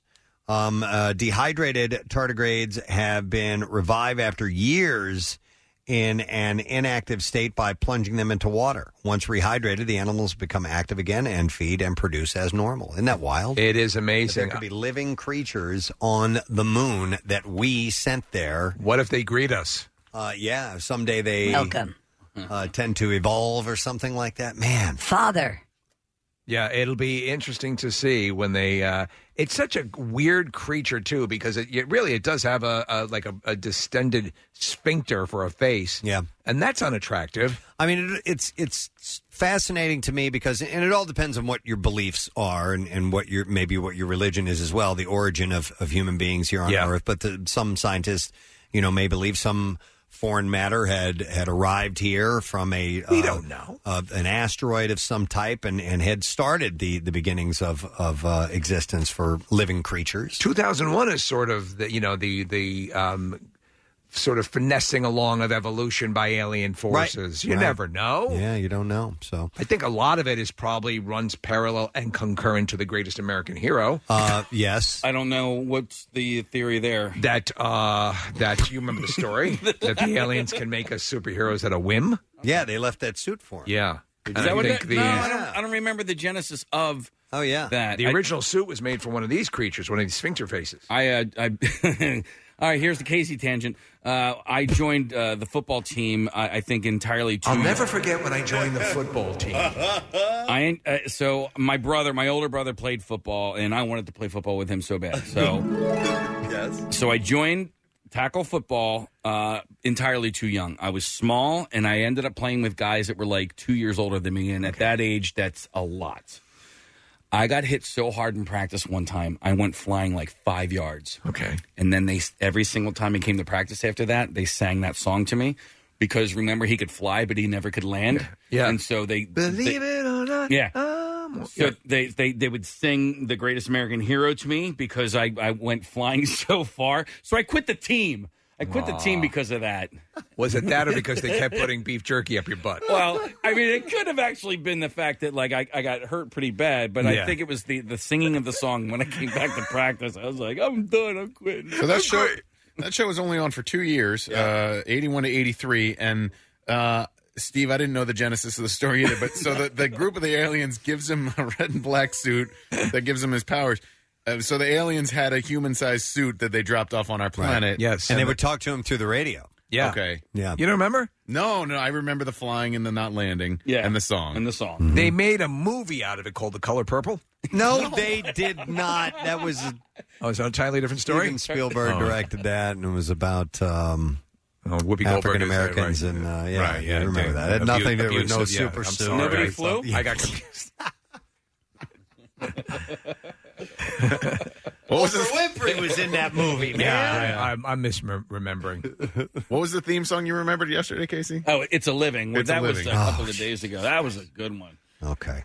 That has nothing to do with these uh, Israeli uh, parasites. No, no. There is It's, uh, on the moon. There's uh, right. You said well, it was, no, it was an Israeli. No, the the U.S. sent him up there. It was, uh, but the- they're they're Jewish. The U.S. based Arch Mission Foundation uh, was behind that trip, but it was sent up with a Jewish crew. No, it was it was an Israeli probe, an Israeli an probe. Israeli Bereshit probe that was uh, sent up, and it was uh, meant to be the first private lander to touch down on the moon, but it crashed. Bear sheets are what bears sleep on. Yeah. hmm Uh, speaking of other technological advances, an artificial tongue that can taste minute differences between varieties of Scotch whiskey could be the key to identifying counterfeit alcohols. I was watching this story yesterday, and the guy, I guess the guy who invented it, Preston, has a really thick Scottish brogue. Yeah, so, they're engineers from the University of, of Glasgow and uh, Strathclyde in Scotland that created Yeah. this. Yes. So so and and it can the whole purpose is to distinguish um knockoff s- s- scotch basically counterfeit, alcohol. Wow. Well, because you're talking about um, you know big money when, Yes. when it comes to Also- some uh, brands of alcohol. potential deadly elements, as we're That learning too, about. yeah. Knock- knockoff liquor can be made without the same um, restrictions and oversight, and it can cause people to get sick and die. Analysis of the results allowed the scientists to identify the samples from uh, Glenn Fittich, Glenn Marnock, and Lafrig with more than 99% accuracy. Listen, Angus, I'm taking this home for the weekend. It's the missus's birthday. Yeah, it's the uh, artificial tongue. The Here, sit, sit on this for about an hour. the study You'll be invol- seeing a Israeli parasites in no time. involving uh, arranging submicroscopic slices of the two metals in a checkerboard pattern or, of taste buds. Look at that tongue go, which are around 500 times smaller than those uh, on a human tongue. So. The scientists measured the uh, plasmonic resonance or the tiny difference in how much light they absorb to identify the types of whiskey. You think about the sensitivity of at least to distinguish taste and variations in taste. I s- we I na- just naturally assume that animals have a more wh- wh- which animal or which which animal on earth has the most sensitive and uh, uh, acute taste system? I don't know See, I would think that they would have less than us. That because they eat their own poop. Well, yeah, but because they'll eat anything. Yeah. but if you think, ab- you know, I've done Maybe- a lot of thinking about this, Kathy. I think because another football story. It's not Oh. a football story. No, it's just a theory Okay. that th- their senses are so acute, their sense of smell and all that sort of stuff, that they can sort of get past the grossness of A- things. and they're bored. They're bored with the good tasting stuff. They could smell the good in poop. Yeah. And essentially, that's what they're going for. Like, They're like, it's oh, like, don't tell him about the poop. right. he wouldn't let me eat the hamburger last night. Right. But I can I can taste the hamburger in in the poop. Well, I would think that it varies from. Are you are you mainly talking about dogs? Well, I thought you guys were talking about dogs, but no, you're just talking about animals in general. Yeah, but dogs, I was- I'm- I'm I'm mainly mainly dogs. thinking talking about dogs. Okay, Yeah. well, I would imagine it varies from species or to, from uh, breed to breed. I, Yeah. but Sure. that's that's a guess as well. Scottish dogs probably taste more. Uh, Yes, of Yeah. the whiskey. So the project could be extended to tasting other liquids, said the paper's lead author. He said, while we're focused on whiskey in this experiment, uh, he said the artificial tongue uh, could easily be used to taste virtually any liquid, which means it could be used for a wide variety of applications. Will this be the companion piece to the to the fleshlight? Maybe. Or the, uh, the Sibian. Uh, it could be used in food safety testing, quality control, security, frat parties, really any area where a portable, reusable method of tasting would be useful. But one whiskey expert casts doubt on the artificial tongue's effectiveness. Charles McLean. This is a crock of crap. A master. You and your stupid tongue. Uh, I a- see right through your ruse, you knob niffler. That's a Scottish insult. Is it? I just made It it. up. is now. you knob niffler. Niffling knobs all day. No, his his title is he is a master of the quaich. You're a master of the quetch. The Scotch. You wee weenied prick. The the Scotch whiskey industry's highest accolade. Oh, it's a compliment I just paid you. I didn't even know it. Is master of the quaich, by the way. You're a master of the quetch. master of the queef. And your wife is a master of the queef. Yeah, I said it. you tongue building ass. Uh, he said flavor assessment in the whiskey industry is done by smell, taste, and texture. Of all the, the- three R's. Of all. What? I'm Scottish. of all the senses employed, smell is the most important. He says Absolutely. Whiskey blenders and quality assessors rely entirely Stick your tongue in your nose. uh, and on smell. Right. There are professional tasters out there that make loads of money. I remember reading an article about a guy who had worked at a, and I forgot which uh, which whiskey company he worked for, which distiller, Thunderbird, and they put they put him through, and how they tell how sharp your palate is is they put you through a series of, of testing where they know the makeup of each thing that you're testing and if you're able to identify notes or hints of these things in everything that you test you're you're graded on it and some people are just very sensitive to it There are people who can discern the the smallest elements of things, and like so for the same reason that you have these people who are are paid for their uh, olfactory senses who can with perfumes. Yeah, who can- same can- thing. uh, yeah, and if you you're j- you just have the genetic ability to do that. You think Kathy would do uh, of all of us? Do you think Kathy has the strongest sense of smell? Yeah, I think she does. I also think she can probably discern the hottest fruits. so, do you think if you are able to um, do something like that you were talking about with the with the perfume, Steve, like olfactory senses, would that translate to somebody who is able to then discern the differences between Scotch or whatever? I think they're- they they they do go hand in hand, smell Yeah. and taste. So yeah, or h- nose and tongue and nose. hmm Uh, so anyhow, they made a, they made an artificial tongue. You made and look at you. Yeah. You're finally living the dream. You made your stupid ass tongue. You thick tongue you freak. You frig nibbler. frig nibbler. You're just making things Uh, up. I'm over there. making them up and they're sticking. I love it. I'm rubber, you're glue. you frig You nibbler. frig nibbler. you chowder huffer.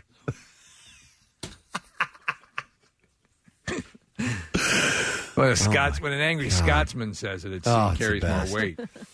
Uh, and in fact, you know what? There's a scene in the um, uh, in uh, Gangs of New York where they're going back and forth with insults, and Right, uh, right. and and Leonardo DiCaprio's. Uh, he goes, I, I might take offense to that if I had any idea what it meant. yeah, lollygagger. All kinds of weird stuff. Uh, let me see. Let me do one more s- quick story, and then we'll take a break. Is our next guest ready to go? Yes. I believe uh, Will is here, so we'll get to him in just He's a a second. race car driver. He is a race car driver. Sounded like an insult. Nah, he's tops. Yeah, that's actually no. That's he's a, carb tickler. that's a compliment.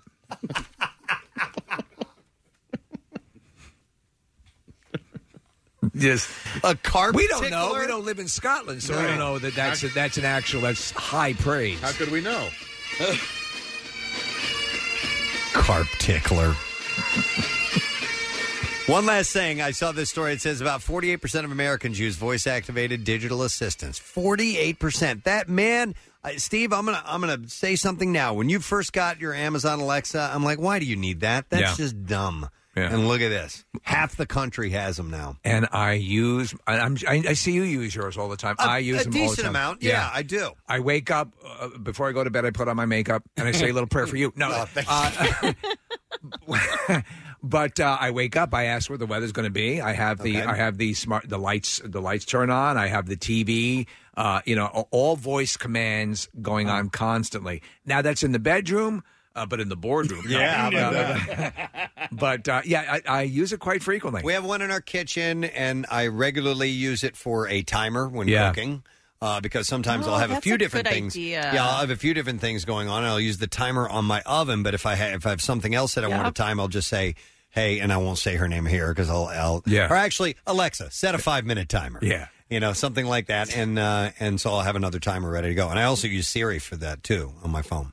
I use Siri and Alexa a lot more now. I'm starting to use it more and more. Um, but I, I lost my phone yesterday for like a good two hours. It was so annoying. Uh, and I asked Alexa to find it. I thought she was gonna be, gonna, going to be able to find it. She took me through That's a different platform, Jagoff. well, she took me through a few steps and she was like, one last step, and then I can help you find your phone. And it was to read off the uh, the code, the numerical code that she had texted me. I'm like, well, Oh. if I had my damn phone, I wouldn't be asking Oh, you yeah, to, to help text me, me. find it. So, uh, with your phone, do you have um, do you have a, a you have you use the cloud at all? Yeah. Okay, so you can go to it's it's. I'll show you this. It's it's. Uh, I'll show you the Find site My to go iPhone? to. Find my iPhone, and it, it will Well, I have that on the on but- your laptop. though. yeah, yeah, I, I have it on my computer at home, but it just shows you. It doesn't show, like it wouldn't show me where in the house Yeah, it is. which Exactly. room it's in. I knew You- it was in the house. You can have it beep the phone. Oh, it'll it, so then I It will could find beep the phone. noise. Even if Okay. it's on, uh, even if it's on vibrate. So yes, it, on mute. It overrides that and will beep Okay. the phone. Okay, where was it, Kath? Oh, it was just sitting in the bathroom. So In so for, the toilet. so forty eight percent of Americans use voice activated digital assistants. Thirty three percent more say they intend to buy one within the next three years. According to a the survey, sixty nine percent use the devices every day. Uh, Amazon Echo and Google Home are the brands that currently dominate the market, and people use the devices to make purchases, book rides, control smart home devices, and more. Just one thing, and Kathy, uh, uh, um, for you and for I find having the show, the one with the screen, if you have that in the kitchen and I also have it where I, I'm just starting to do my big boy workman, you know, working uh, tool, uh, you Yes. know, uh, woodworking. You have the screen there, and you can see how do you yeah pull up a video. It'll pop up a video right while you're doing it. It's very handy. Wait, I didn't know. So Alexa can have a screen. So, so the, the show, they have you a get the version show, of it. Yeah. yeah, a- and Called and The Show. It has a screen Huh? on it, Uh, Okay. faux show, Faux show, and right. uh, I'll you'll look it say up. if you're making something or uh, cooking something, whatever you're doing, it'll provide a video. Yeah. Oh, that's a good idea. I love By the way, that. everybody's texting me who now is a five minute timer running on, Uh, yeah. uh, at home. So but that'll just, you know, it'll go off and just turn it off. You can use that as a radio too, by the way. Yes, you can. You Oh. say, say open WMMR or open Preston and Steve. You have to use the word open and uh, it'll come up on your device. And If, then- if, if you need to format it the first time, it's easy to do. But You left to the second part. Block all other stations. Yes, block all other stations as well. All right, listen, I want to take a break uh, because we have uh, the winner of the 2018 Indy 500, uh, Will Power, waiting in our studio. He's going to be uh, driving and going for the win at the ABC Supply 500 at Pocono Raceway coming up on the 18th. So we'll get him in here in just a moment. More stuff coming up. Stay with us. We'll be back in a second. With so much rock coming to BB&T Pavilion in August, we're calling it MMR's first rock residency, featuring nine killer rock concerts in August. Listen for free tickets and great grand prizes. This week, it's tickets to Smashing Pumpkins' Noel Gallagher and a VIP lounge package for Korn and Alice in Chains, including pre-show party with interactive games, memorabilia display, food and beverages, and limited edition silkscreen poster. Check WMMR.com for a complete list of concerts and grand prizes with some of your favorite bands. Tickets are on sale now at Ticketmaster.com. Rock with us this August at BB&T Pavilion. It's our rock residency. 93.3 WMMR. Everything that rocks. By the way, Kathy got several people who agree with you. They don't like hot fruit. Oh, really? Yes, they don't like uh, cooked fruit. Hot fruit, by the way, name it. New, new Hot band fruit. name. Hot Hey, fruit. Tonight on stage, hot A fruit. lot of people don't realize that every day we watch Kathy eat 31 pounds of fruit. This is in true. a tub. Not hot. Nope, definitely not. It's ice cold, ice cold fruit. Come and get it.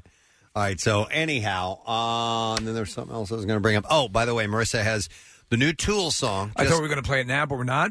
It's 10 minutes long. Oh my God. Uh, so Really? Yeah. So, she's she's going through it. Dear God. Uh, and just making sure that there's no questionable material in there that we would have to censor any f bombs or something like that. Mentions of hot fruit. So, and any hot fruit mentions will be edited out. No, but uh, so she was checking it out. She's like, "Yes, ten minutes long." So we'll play it next uh, i- as soon as she goes through it, through it, and uh, takes a listen to it. But uh, yeah, we weren't going to have time to fit it in in this last segment because The album seven seven songs, eighty eight minutes. Yeah, classic Tool. Yep. Mm-hmm. Uh, but everyone's very excited about it. I, I, I listen. I, I, Marissa said it um, yesterday, and I think it's it's probably fairly true. Uh, people who think they don't like Tool, is, I'm, I'm probably paraphrasing, haven't actually heard Tool because across all sorts of musical tastes. Casey, you're listening to it now. What do you think? You like? No, I like it. L- You know, texturally, I was saying it's it's pretty heavy and and, Yeah. and dark and stuff. So I, I probably couldn't listen to it as often Right. as like I listen to other things. But, While you're taking a Calgon bath. Um, but I, I you know, it, it is really really good intricate stuff, man. Marissa, Yeah, I was just surmising, Steve, but I think I said uh, there's two people. There's either people who love Tool or people who have never really listened to Tool. All right. Because I I, like it. don't know many people that just hate Tool. It's just a really good melodic music. All right. Well, we'll find out in a little bit what the new stuff sounds like. We're going to do the B file in the meantime. WMMR presents Preston and Steve's Bizarre File. Brought to you by Dietz and Watson Real Philly Deli. If you want a real Philly hoagie, you have to go to Real Philly Deli. And Dietz and Watson created the Real Philly Deli Hoagie Guide, your map to the most delicious hoagies in the city. Earn prizes, excuse me, like t-shirts, coolers, food, and even tickets to see the birds play just for eating real Philly hoagies. Here's a follow-up story. A Brazilian drug trafficker who had attempted to escape from prison disguised as his own teenage daughter. Mentioned this yesterday. Well, he was found dead in his cell yes, uh, today, or I'm sorry, he was just found dead yesterday in his cell. Uh, Clavino da Silva, nicknamed Shorty, uh, has uh, made headlines after he was caught Saturday trying to walk out of the front door of a Rio de Janeiro jail. Uh, De Silva wore a silicone mask, long dark wig, glasses, flip flops, and clothes, including pink t shirt, blue denim jeans, and a black bra belonging to his 19 year old daughter who was visiting him. She had planned to stay behind while he made his getaway. Uh, De Silva, who was serving a 73 year jail sentence, was caught after guards noticed that he looked suspicious. His daughter and seven other visitors were detained over the foiled breakout. Three days after his failed escape, De Silva, a senior member of the Red Command, one of Brazil's main crime groups, was found dead in his cell in a maximum security prison. Officials said he appeared to have hanged himself with a bed sheet. yeah. Wow. An That is a investigation wild story. has been launched into his death. so- Apparently, while he was dressed as a girl, no one asked him to the prom, Preston. Oh, that's maybe that's what did it. I don't know. Uh, a dog proved that he too has nine lives after he fell from the roof of a six story building in Manhattan on Friday night and survived. This is amazing. It was an unimaginable sight for Winston's owner, Emma Heinrich. Uh, her beloved two year old French bulldog fell from the top of their apartment building after darting up a flight of stairs through an open window and onto the roof. Uh, she said, I kind of watched him reach the edge and try to slow himself down, but it was too late and he just tumbled over the edge. It was one of the most terrifying moments that I've ever experienced. The 30 pound pup ended up crashing through the sunroof of a parked car. She said she got the surprise of a lifetime. Uh, he was just up, sitting on the driver's seat, just kind of like heavily panting, but looking around at everybody staring at him. What the hell happened? Everybody said, Is this your dog? And I was like, Yeah. Uh, and I was almost, she said, I almost couldn't speak for a minute because I was in shock and awe that he was seemingly okay. Six stories through the f- the sunroof Mm-hmm. on the seat of a car and a couple a couple of scratches. Yep, they rushed him to the hospital, and other than a few stitches, cuts on his leg, and bruising, him Winston's just fine. It's just, it's just amazing. So he survived. Yep. A Florida homeowner got an explosive surprise over the weekend after a lightning strike triggered a blast that destroyed a toilet in their house.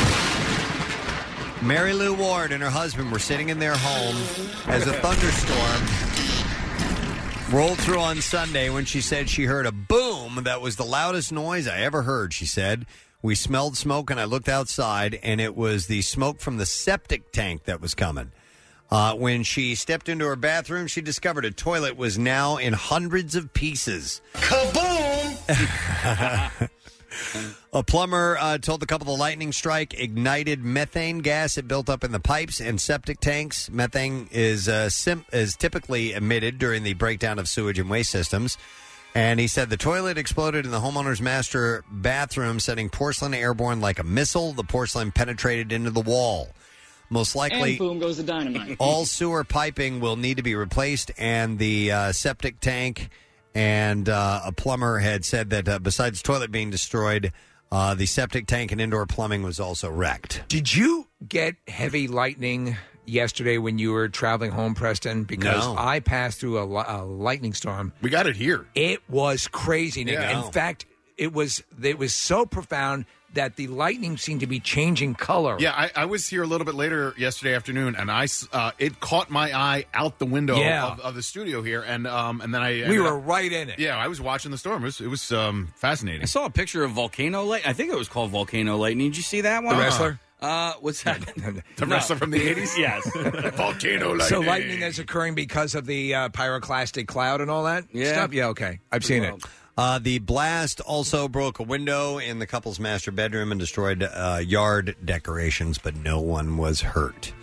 A nightclub patron relieved himself into a commercial ice maker, according to Florida police, who arrested the intoxicated urinator for disorderly conduct. Investigators, investigators say that uh, Michael Williams was spotted peeing inside the ice chest used to distribute ice throughout 261st, to St. Petersburg night spot.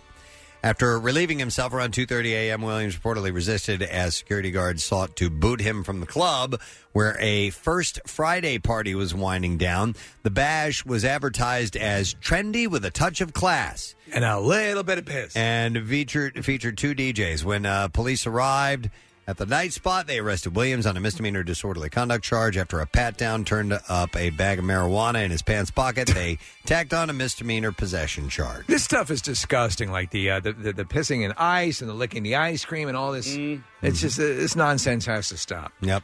All right, and then one more story, and we will wrap this up. A man who was mistakenly circumcised in a hospital mix up has been awarded compensation. I am owed some money. Uh, Terry Brazier, who is 70 years old, went to Leicester Royal Infirmary for a bladder procedure known as a uh, cystoscopy, but was mistaken for another patient by the hospital staff and circumcised. The hospital apologized and carried out an investigation before confirming that it had awarded him $24,000.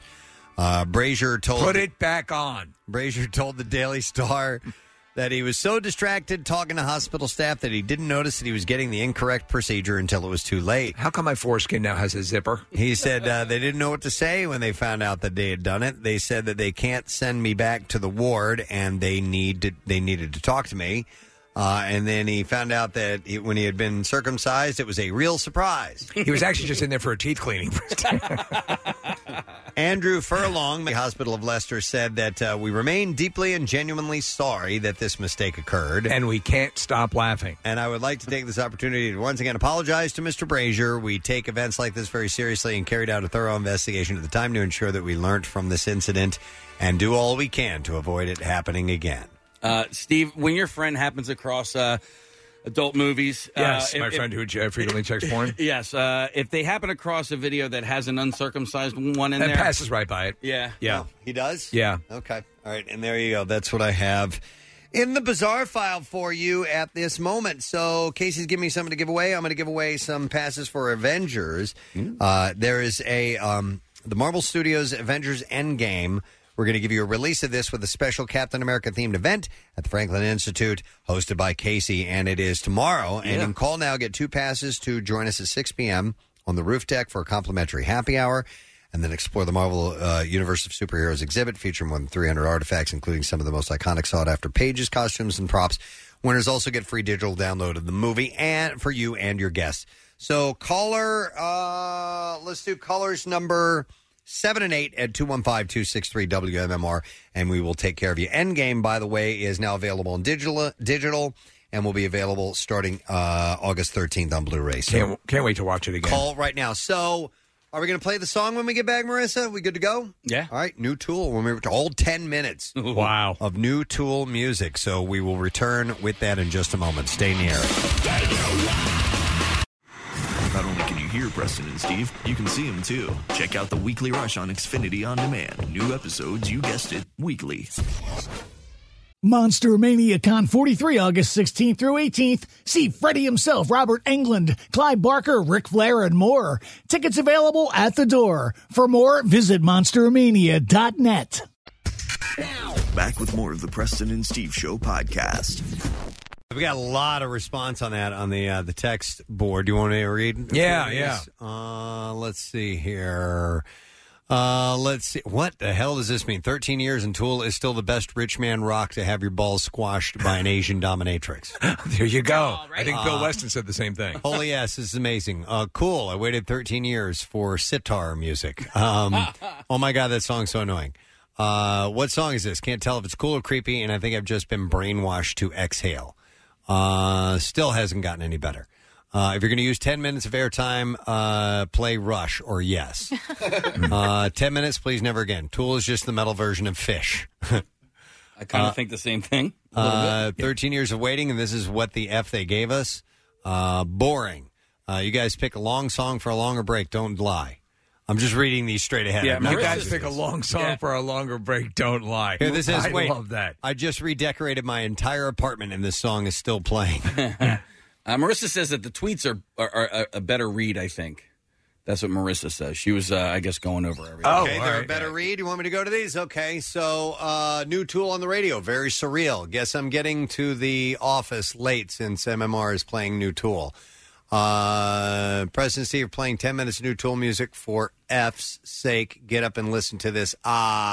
Ah. We've waited 13 years to say this. Wait a minute. All right, I'm going back to the text messages. Uh, let's see what else we have here. Um, all that time for the same tool. Uh, there's 10 minutes of 16 seconds. I'll never get back. Uh, I love this tool, but it's way too long. Uh, I love that. I love Tool, but that sucked. Uh, play it again. True to Tool. Go back to the shop and start over. So, as you would imagine, there are varying opinions. Well, b- always very supportive from Twitter. Uh, I really loved it. I really did. I have to say, I I, I- I love that sound. I love that complexity. It was a little trippier. I do agree.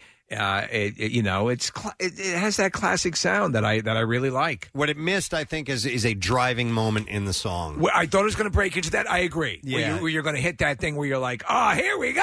Yeah, exactly. Never never did get up and go uh, like that Because so And- many of their songs do mount to Yeah. a crescendo run that blows you out of your chair. And Danny Carey, who I love as a drummer, spent most of the time playing on the on the toms, on Yeah. the tom toms, instead of getting over to the cymbals and really, you know, doing it doing a driving home beat. But you know, I mean, it's uh, like anything else; it's subjective, and you got to spend some time with it if you really want to. For- I- I'm I'm not a one listen person, no question. I usually have to spend some time with music before it really starts to settle in, and I take in all the all the intricacies and the complexities and the the tone and the mood and all that stuff. So. Well, it certainly made me excited to hear the rest of the uh, Yeah. stuff. Yeah. which is coming out on the 30th, by the way.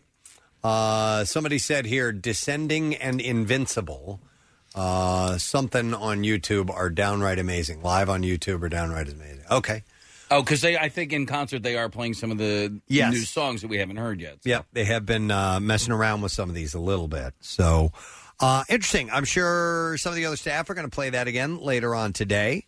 Uh, so if you caught only, you know, say the last seven minutes of it or so, and you want to catch the rest of it, you'll have to tune in to uh, Pierre or Jackson. Oh, I know Jackson will play it for Bad sure. news, Preston. What? OGL got the drop on us. Oh, they did. Yeah, all right. Well, anyhow, brand new tool on uh, on MMR. It got cold in here, and, and I never complain about the cold because I, I like it being chilly in here. Yeah. But it is uncomfortably cold in well, here. Casey, uh, I'm happy to report that they fixed it. Oh, did they? Yeah. Do you feel it? When they tell you that. Yesterday. And we're told that. Uh, But I do have good news, Preston. All we have to do now is complete the centrifuge, and we're ready for space travel. yeah. Listen, I brought I, I a while back. I brought in this zip up hoodie, and, Oh, I, yeah. and I and I put it on. At, there's a point in the morning where it goes from cold to freezing because it's always a little cold in here, and it goes from cold to freezing, and it just went to freezing. What so. they fixed is that it gets freezing before nine now. yeah, yeah, right. It used to be at nine, Right. and now, now it's eight eight forty-five. It's cold. well, just put a blanket on. That's it. Casey is literally he's got his old lady blanket on his lap. Right You look now. adorable. Casey has a blankie now. I love this day. I want to feed you soup. hey, I saw this very interesting story. Kathy won't like it, but it's very interesting to most people. Uh, the odds of finding life on the moon have suddenly rocketed skywards. yes. on the moon? On the moon, and, Oh. it's our fault. Space gorillas. Uh, the beings in question came from Earth and were spilled across the landscape when a spacecraft crashed into the surface. Uh, the Israeli Bereshit probe was meant to be the first private lander to touch down on the moon, and all was going smoothly until mission controllers lost contact in April as the robotic craft made its way down. Beyond all the technology that was lost in the crash, Bereshit had an unusual cargo. It had a few thousand tiny uh, tardigrades, which are the toughest animals on Earth. Oh yeah. incredibly resilient. They they look like um you always see those those pictures of these microscopic creatures and that's what they they look like. They're Any in, one of uh, those. they're in Ant Man. They right? are, right? Yeah, Yeah, and Uh, there was an episode of Family Guy where uh, Stewie shrunk him and Brian down, and they Right, were hanging Oh, yeah. out with him as well. Yeah, It was great. Well, now the organization behind the tardigrades trip, the U.S. based Arch Mission Foundation, whose goal it is to find a backup for Earth, has said the organisms may well have shrugged off the collision. Uh, this is according to Nova Spivak, the organization's founder. He said, Our payload may be the only surviving thing from that mission. Uh, tardigrades have fascinated scientists since their discovery in the 18th century by the German zoologist and pastor uh, Johann uh, August Ephraim Goes. Uh, the millimeter long animals, sometimes known as water bears or moss piglets, after their fla- uh, their favored environment and food, resemble cheerful eight legged maggots wearing distinctly sphincter like faces. Well, they've changed since the crash, Preston. So, tardigrades are considered the hardest animals on Earth. They have been found on mountaintops, in scorching deserts, and lurking in subglacial lakes in Antarctica. You can't kill them. In his book, The Hidden Powers of Animals, Dr. Carl Schuker claimed the beast survived being frozen in liquid helium and being boiled at 149 degrees centigrade. You Uh, know what though? You know what I bet would kill them? The environmental system in this building. Uh, probably. The tardigrade secret is the uh, ability to shrivel into a seed like pod. My genitals do that. Expelling nearly all of its water and slashing its metabolism. Uh, in what's called the ton state, the animals can hunker down and survive conditions that would normally be swiftly fatal. Isn't that amazing? Yeah. That somehow nature decided that these are the things that need to survive. In 2007, Not cheerleaders. Uh, in 2007, scientists discovered that inactive tardigrades are so tough they can survive the harsh radiation and frigid vacuum of space travel. Yeah. So you know, uh, this is there's so many science fiction stories that that. In fact, there was a movie out just a while ago, Life. Yeah. Uh, where they encounter something that's a very sort of microbial Mm-hmm. thing that it automatically starts becoming something horrific. Yep. But you know, your mind starts reeling. You know, what's what are these things? What's going to happen to them? Tardigrades can survive pressures that are comparable to those created when asteroids strike Earth. Uh, so a small crash like this is nothing to them. The They animals- laugh it off. They could potentially survive on the moon for years. Um, uh, dehydrated tardigrades have been revived after years in an inactive state by plunging them into water. Once rehydrated, the animals become active again and feed and produce as normal. Isn't that wild? It is amazing. There could be living creatures on the moon that we sent there. What if they greet us? Uh, yeah, if someday they Welcome. Uh, tend to evolve or something like that. Man, father. Yeah, it'll be interesting to see when they. Uh, it's such a weird creature too, because it, it really it does have a, a like a, a distended sphincter for a face. Yeah, and that's unattractive. I mean, it, it's it's fascinating to me because, and it all depends on what your beliefs are and, and what your maybe what your religion is as well. The origin of, of human beings here on Earth, but the, some scientists, you know, may believe some foreign matter had had arrived here from a we don't know an asteroid of some type and, and had started the the beginnings of of uh, existence for living creatures. Two thousand one is sort of the you know the the um, sort of finessing along of evolution by alien forces. You Right. never know. Yeah, you don't know. So I think a lot of it is probably runs parallel and concurrent to the greatest American hero. Uh, yes. I don't know what's the theory there. That uh, that you remember the story that the aliens can make us superheroes at a whim. Yeah, they left that suit for him. Yeah, Is And that I what think that- the uh, no, I don't, I don't remember the genesis of. Oh yeah, that the I- original suit was made for one of these creatures, one of these sphincter faces. I, uh, I all right. Here's the Casey tangent. Uh, I joined uh, the football team. I, I think entirely. Two I'll never forget when I joined the football team. I uh, so my brother, my older brother, played football, and I wanted to play football with him so bad. So yes. so I joined tackle football uh, entirely too young. I was small, and I ended up playing with guys that were like two years older than me, and at that age, that's a lot.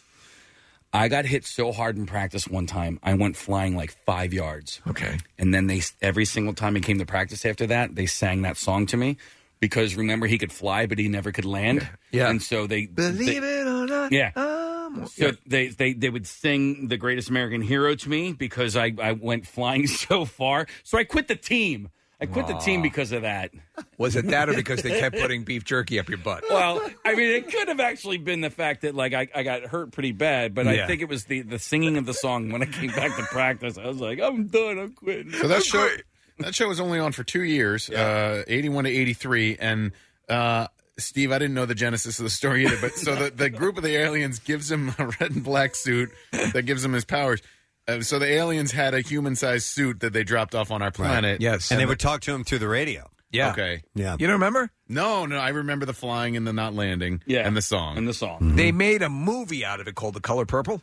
No, they did not. That was oh, it's an entirely different story. Steven Spielberg Oh. directed that, and it was about um, Whoopi Goldberg African is there, Americans, right? and uh, yeah, Right, yeah, I remember dude. that. It had nothing to do with no Abusive, yeah, super I'm suit. sorry. Nobody I flew? Yeah. I got confused.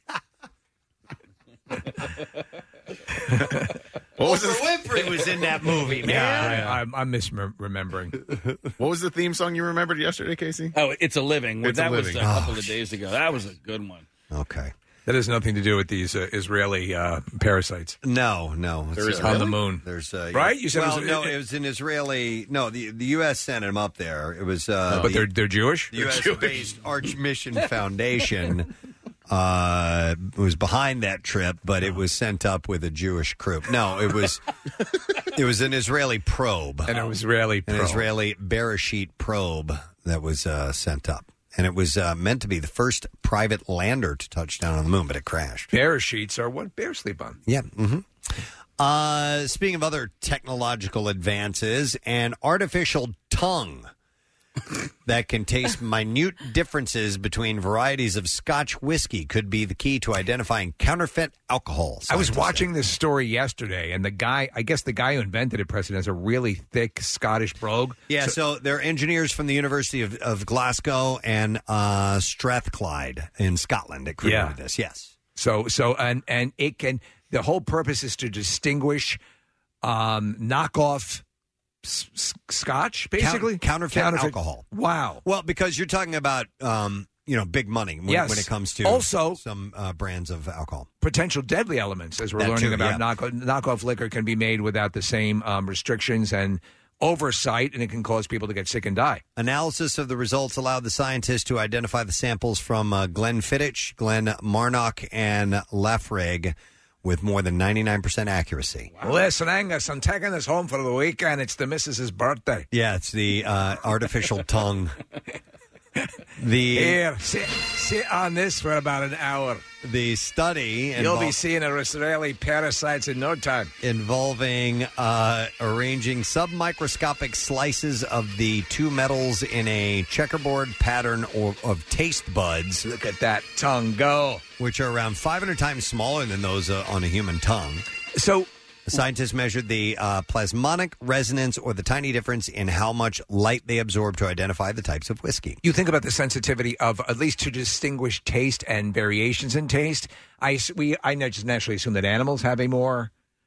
wh- wh- Which animal or which which animal on earth has the most sensitive and uh, uh, acute taste system? I don't know See, I would think that they would have less than us. That because they eat their own poop. Well, yeah, but because they'll eat anything. Yeah. but if you think about, you know, I've done Maybe- a lot of thinking about this, Kathy. I think because another football story. It's not Oh. a football story. No, it's just a theory. Okay.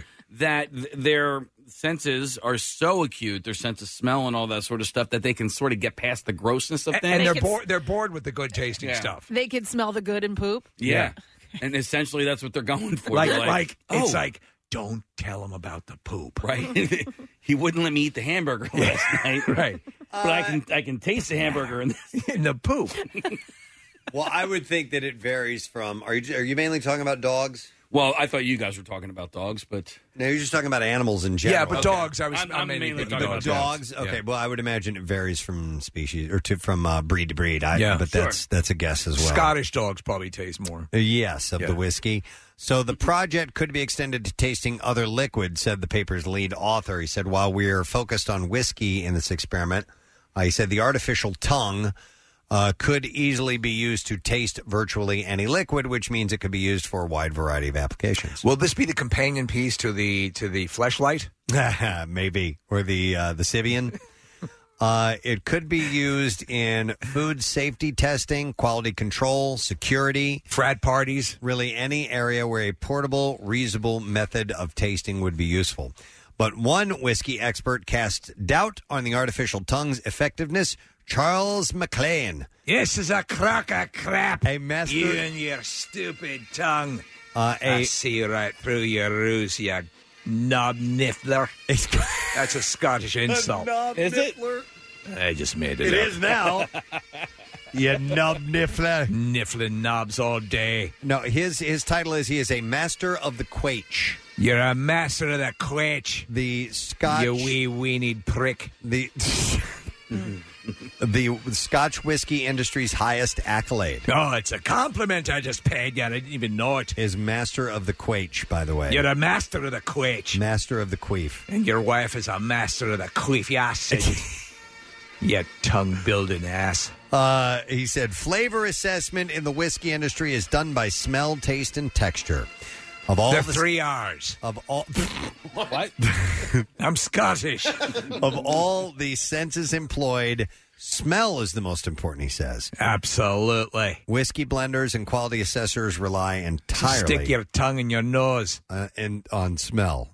Right. There are professional tasters out there that make loads of money. I remember reading an article about a guy who had worked at a, and I forgot which uh, which whiskey company he worked for, which distiller, Thunderbird, and they put they put him through, and how they tell how sharp your palate is is they put you through a series of, of testing where they know the makeup of each thing that you're testing. And if you're able to identify notes or hints of these things in everything that you test, you're you're graded on it, and some people are just very sensitive to it. There are people who can discern the the smallest elements of things, and like so for the same reason that you have these people who are are paid for their uh, olfactory senses, who can with perfumes, who Yeah, can- same can- thing. uh, yeah, and if you you're j- you just have the genetic ability to do that. Do you think Kathy would do? Uh, of all of us, do you think Kathy has the strongest sense of smell? Yeah, I think she does. I also think she can probably discern the hottest fruits. Ah, so, do you think if you are able to um, do something like the you were talking about with the with the perfume, Steve, like olfactory senses, would that translate to somebody who is able to then discern the differences between Scotch or whatever? I think that- that they they do go hand in hand, smell Yeah. and taste. So yeah, or h- nose and tongue and nose. Mm-hmm. Uh, so anyhow, they made a, they made an artificial tongue. You made and look at you. Yeah. You're finally living the dream. You made your stupid ass tongue. You thick tongue you freak. You frig nibbler. frig nibbler. He's just making things up. I'm over there. making them up and they're sticking. I love it. I'm rubber, you're glue. Yeah, you frig You frig nibbler. you chowder huffer. when a Scots, when an angry Scotsman says it, it Oh, it's the carries more best. weight. Uh, and in fact, you know what? There's a scene in the um, uh, in Gangs of New York where they're going back and forth with insults, and Right, uh, right. and and Leonardo DiCaprio's. Uh, he goes, I, I might take offense to that if I had any idea what it meant. yeah, lollygagger. All kinds of weird stuff. Uh, let me see. Let me do one more s- quick story, and then we'll take a break. Was our next guest ready to go? Yes. I believe uh, Will is here, so we'll get to him in just He's a a second. race car driver. He is a race car driver. Sounded like an insult. Nah, he's tops. Yeah, that's actually no. That's he's a, carb tickler. that's a compliment.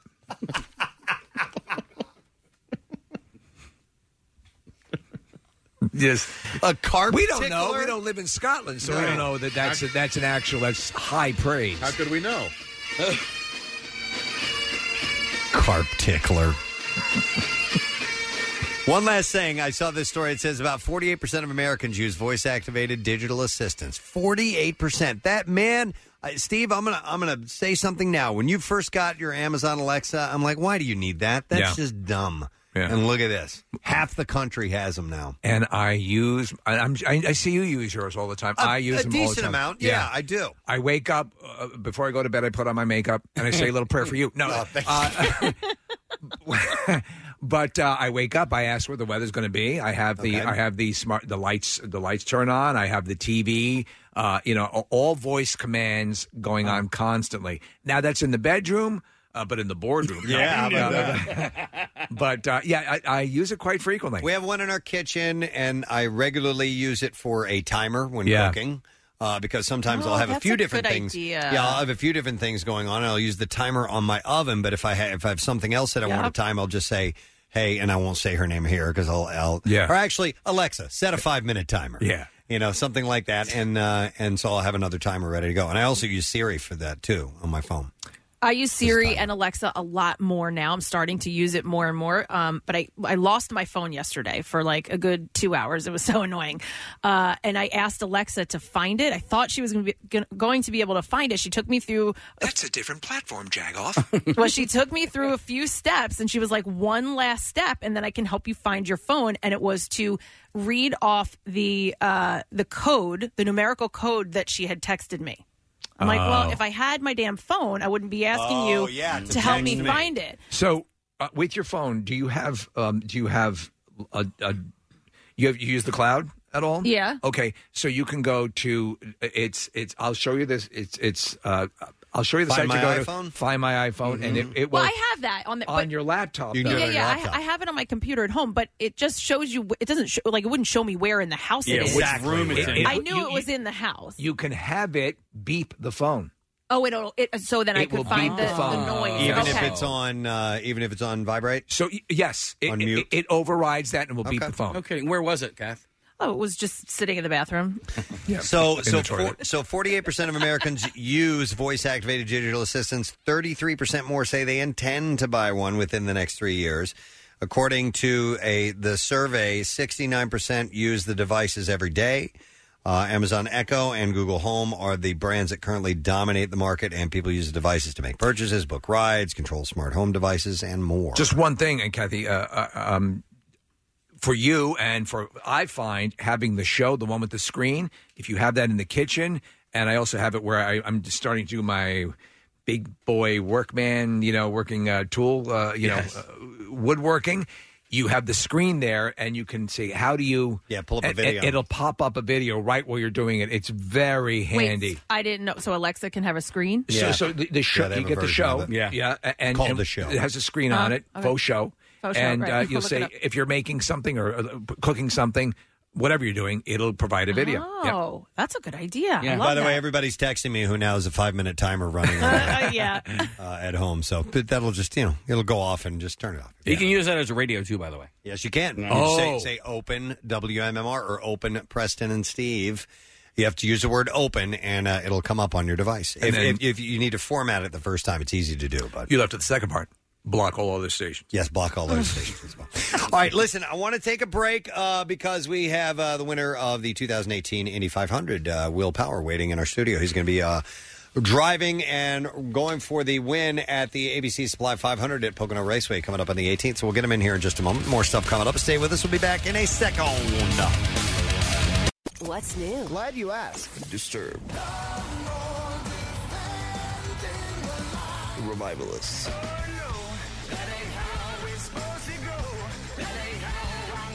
Motionless and White.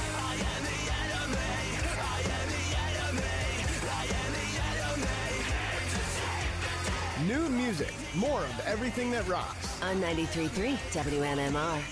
If you are a fan of motorsports, uh, specifically IndyCar racing, then you certainly know our next guest. He returns to our studio. He has uh, been the runner up in the Indy 500 four times in 2010, 2011, 2012, 2016, and then took the checkered flag in 2018. Awesome. Going to be racing at Pocono uh, coming up on the 18th. Please welcome Mr. Will Power to our show. Good to see you again, Will. How you doing? I'm doing very well, thank you. Excellent. Uh, so yeah, we were, we were talking. You're you're racing in Indianapolis on uh, August 18th. In the meantime, kind of go around. Were, this, you were your first stop on the promo tour? Uh, getting Yes. ready for this? Yep, it's the first stop for the day. Just flew in actually last night. I'm just here um, Where'd checking you- out some Yeah. historical stuff today. I didn't realize like uh, this is where the Constitution was written. Really? And the uh, Declaration of Independence. Yeah, That's yeah, pretty yeah. cool. Yeah. No, it is So, cool. Uh, yeah, and believe it or not, it's it's well worth seeing. I, I can Yeah. tell you to skip the Liberty Bell. I I mean, it's wonderful, but it's a cracked bell. Okay. I, I gave it away, but but the there's a lot of st- cool stuff down there, and the Constitution Center is really worth checking out. It's it's it's, it's a lovely area. Yeah, no, I'm uh, I'm looking forward to that. I actually I just got my citizenship, so ah, I had to do the test, and you had to study all that stuff. So Yeah. it co- it means something to me. So you get to go and see this stuff firsthand for what you've been saying. Um, That's yeah. cool. Yeah, yeah. Nice. Well, we're Was- happy to was have that- you. Was that a difficult test? I've never talked to anybody who's taken the Um, citizenship test. Oh, it, it like you have to learn. I think it was uh, you had to learn like hundred questions that they potentially could ask you, right? And then you go in and for an interview, and um, uh, yeah, it was reasonably easy. I, I mean, I studied, right? I, I did my homework. So. I had a friend who failed five times. oh my god! was an actual you gotta- citizen? you got to do your homework. Yeah. What, was the, what was the nationality of your friend? Uh, she was. American. I forget exactly what country country she was from, but uh, she was Latino. Okay. I wonder if I would fail. They actually they've given the test to people who uh, who are American citizens who have failed, and uh, it's it's not it's not uncommon. So actually, Yeah. you- a lot of times you'll find recent. uh, uh, Yeah, a, a lot of recent- my American friends are like, I Right. would, Yeah. I don't, I would know none of those questions. Uh, by the way, I, I think Press, you had said that he was going to be in Indy on August 18th. It Yeah, is, it is it's Pocono. Uh, Pocono. I was gonna correct him, I but I- I- know. I Oh, feel did I like Indy, I'm sorry. it'd be awkward. Uh, but I, so I just wanted to correct that for anybody that was listening. That Okay. um, yeah, so Yeah. yeah. but you're racing Pocono, Pocono. on August 18th. You've had some success at Pocono Raceway, have you not? I have, yeah. It's um, it's been a great track for me. I won, uh, I won back to back races there. Finished second last year. It's it's actually what something's pretty cool about the track. It's got the world's longest bathroom. Like, The like world's- seriously, longest. Really? It's like about half a mile or something. You learned that for the uh, citizen That's- test. it was a part of the test. They didn't ask the question, but yeah, you Yeah. need to know that. It's funny for you to say that that that Pocono because Pocono can, is is a is an enigma to a lot of racers. They they don't you know the configuration. It's it's a cool Yeah. track. It's so sprawling. It is. What, what, uh, what do you yeah, like well, about it? it's cool because there's only three corners. You know, most ovals have four corners, Right. Or, you know, kind of looks like two corners, but it's like a triangle. Mm-hmm. Mhm. Uh, very difficult. Really hard to get the car right. Every corner's different, and just the speeds and it's just nuts. Like Yeah, the- two hundred and twenty mile an hour. You know, wide open in turn one. Right. Yeah. Yeah, co- be- because the um, um, the angle, uh, the the bank is it Yeah. gets less and less the more you go around. It's, it's the most banked on the first turn, a little less on the next, and Yeah. almost flat on the third. Yeah, exactly. Yeah. Yeah. so it's really hard to get the car set up and um, get it handling well for all corners, but uh, it- that's what makes it a cool track. So would you call it more a thinking man's track then? I guess? Definitely more of a driver's track as far Okay. as super speedways go. Yeah. Um, you know, it, it it certainly pays off if you if you you know know your lines. Um, you know, very good at giving feedback to your engineers to get the car set up for three different corners. So It's a lot more complex than than a sport than a lot of people will give it credit for because just doing like you know. Um, uh, Gran Turismo, the video games, which are Yeah. nowhere near, and you know we, we talked about this. I think maybe the last time you were here, and then simulations. Uh, there are ways to play those games where you, where you just gun it, and you Yeah. know, and and and there, but there the, there's you can see where a racer, you know, you've just you've got it's a it's a game of chess. You gotta, you know, you're, Yeah, you it have all is. the players playing against you, and that's it. It's actually it's amazing the amount of uh, uh, homework and study that goes into a race weekend with all the data that's available, the sensors on the car. Is it These ever too days- much? Is it ever too much? Do you, it actually we got to a point when we were running four cars uh, it's just too much data to digest over a weekend you come in you got four cars worth of data right and you know and you uh, you know as a driver you're looking at the speed traces so you can see where your teammates faster or slower you can see your steer angle throttle position brake Wow. position um, now we have this thing called dartfish where they'll film the track uh, uh, they'll film you know a, a sector of the track and they can actually put a shadow car over your car from other teams where you don't get their data. So you get all that as well. So you you can see like, oh yeah, he's just carrying a bit more speed there, or he uses more curb or more road. Uh, And as you're as you're driving, can you? Uh, so I, you're in communication, yes. Uh yeah, you are, you are, you're on the radio, but um, But can you? uh, I assume it has to be a balance between the visceral thing of being a driver, what you're good at, just naturally, and then taking and using what m- information you need to use, and discarding what is too much. Right? Uh, it- All Yeah. in, all in the moment. You um yeah, I mean you look at after a session you'll look at some data and I've got very good at visualizing that into what that would look like actually on the track. That that's the real art of it is that you can look at a graph on a screen and the graph is speed and you can see where he's carrying more speed or throttle or brake. Wow. Um, and you can actually go implement that on the track at the exact spot on the track. That's and, amazing. And that's that's what you got to get very good at. But on on the track, you have a spotter s- at like at, at Pocono. You actually have two spotters talking to you the whole time. Um, if there's cars around you, not not the whole time, but you know, if a car's it comes in with within five car lengths, he'll be saying five back, or if he's looking inside, he's looking inside, or inside, outside, two back, three wide. Even set, on, on on some restarts, it's been seven wide. So your spotters calling like three outside, two inside. You know what I mean? Like it's just yeah, so as, crazy. As a ca- as an observer, we've gone to you know these these these races fairly fairly often, all, all different different kinds, and uh, a lot of times it gets hard to know who- who's in the. So we're we're viewers, we're up, you know, we're, Yeah. we're looking and, and from different angles, and it's hard to v- who's in the lead, who's you know who's a, who's ahead. Uh, You as the driver in the moment, you you would have to have that information to know uh, to, to plan out your course of action.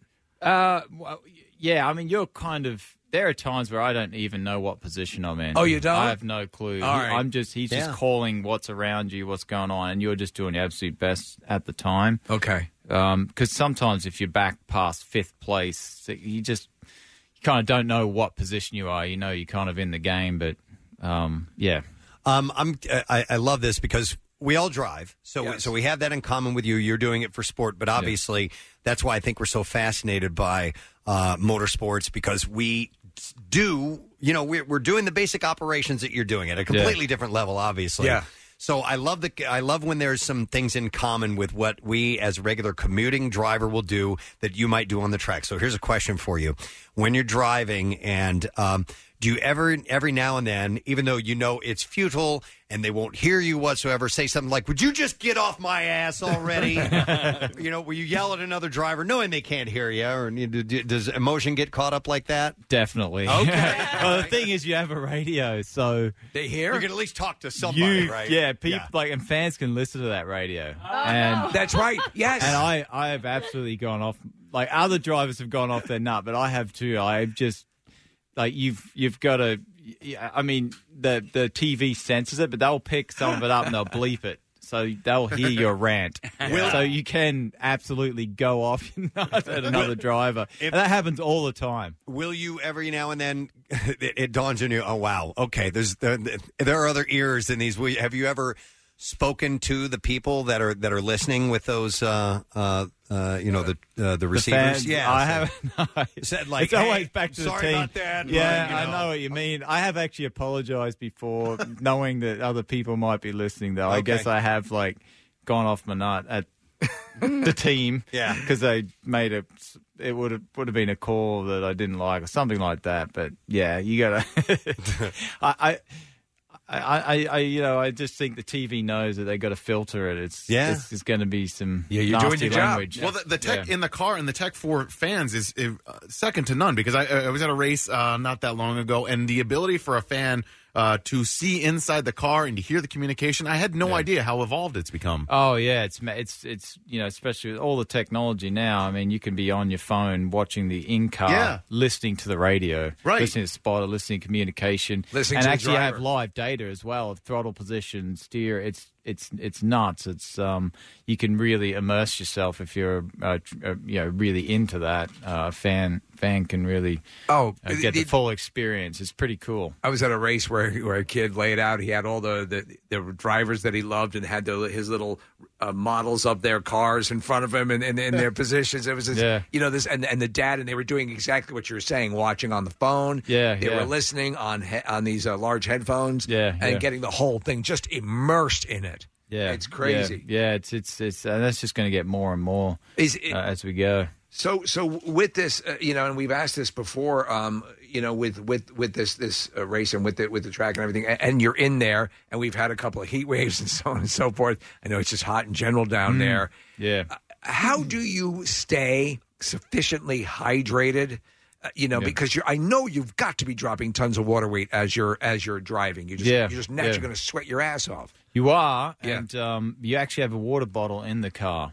Yeah, so you don't go. You don't just tear through that quickly. You can, so but you got to be. You, you, you know, I think we, in my car, I'm allowed to have a liter and a half of water. I don't All know right. what that is in language over here, but that's forty gallons. It's not that much. it's not that much. It's Yeah. a No. yeah. It's like a, a small bottle and a half. So you have to Yeah. hydrate all week. Yeah. is- yeah, and So not just yeah, that day.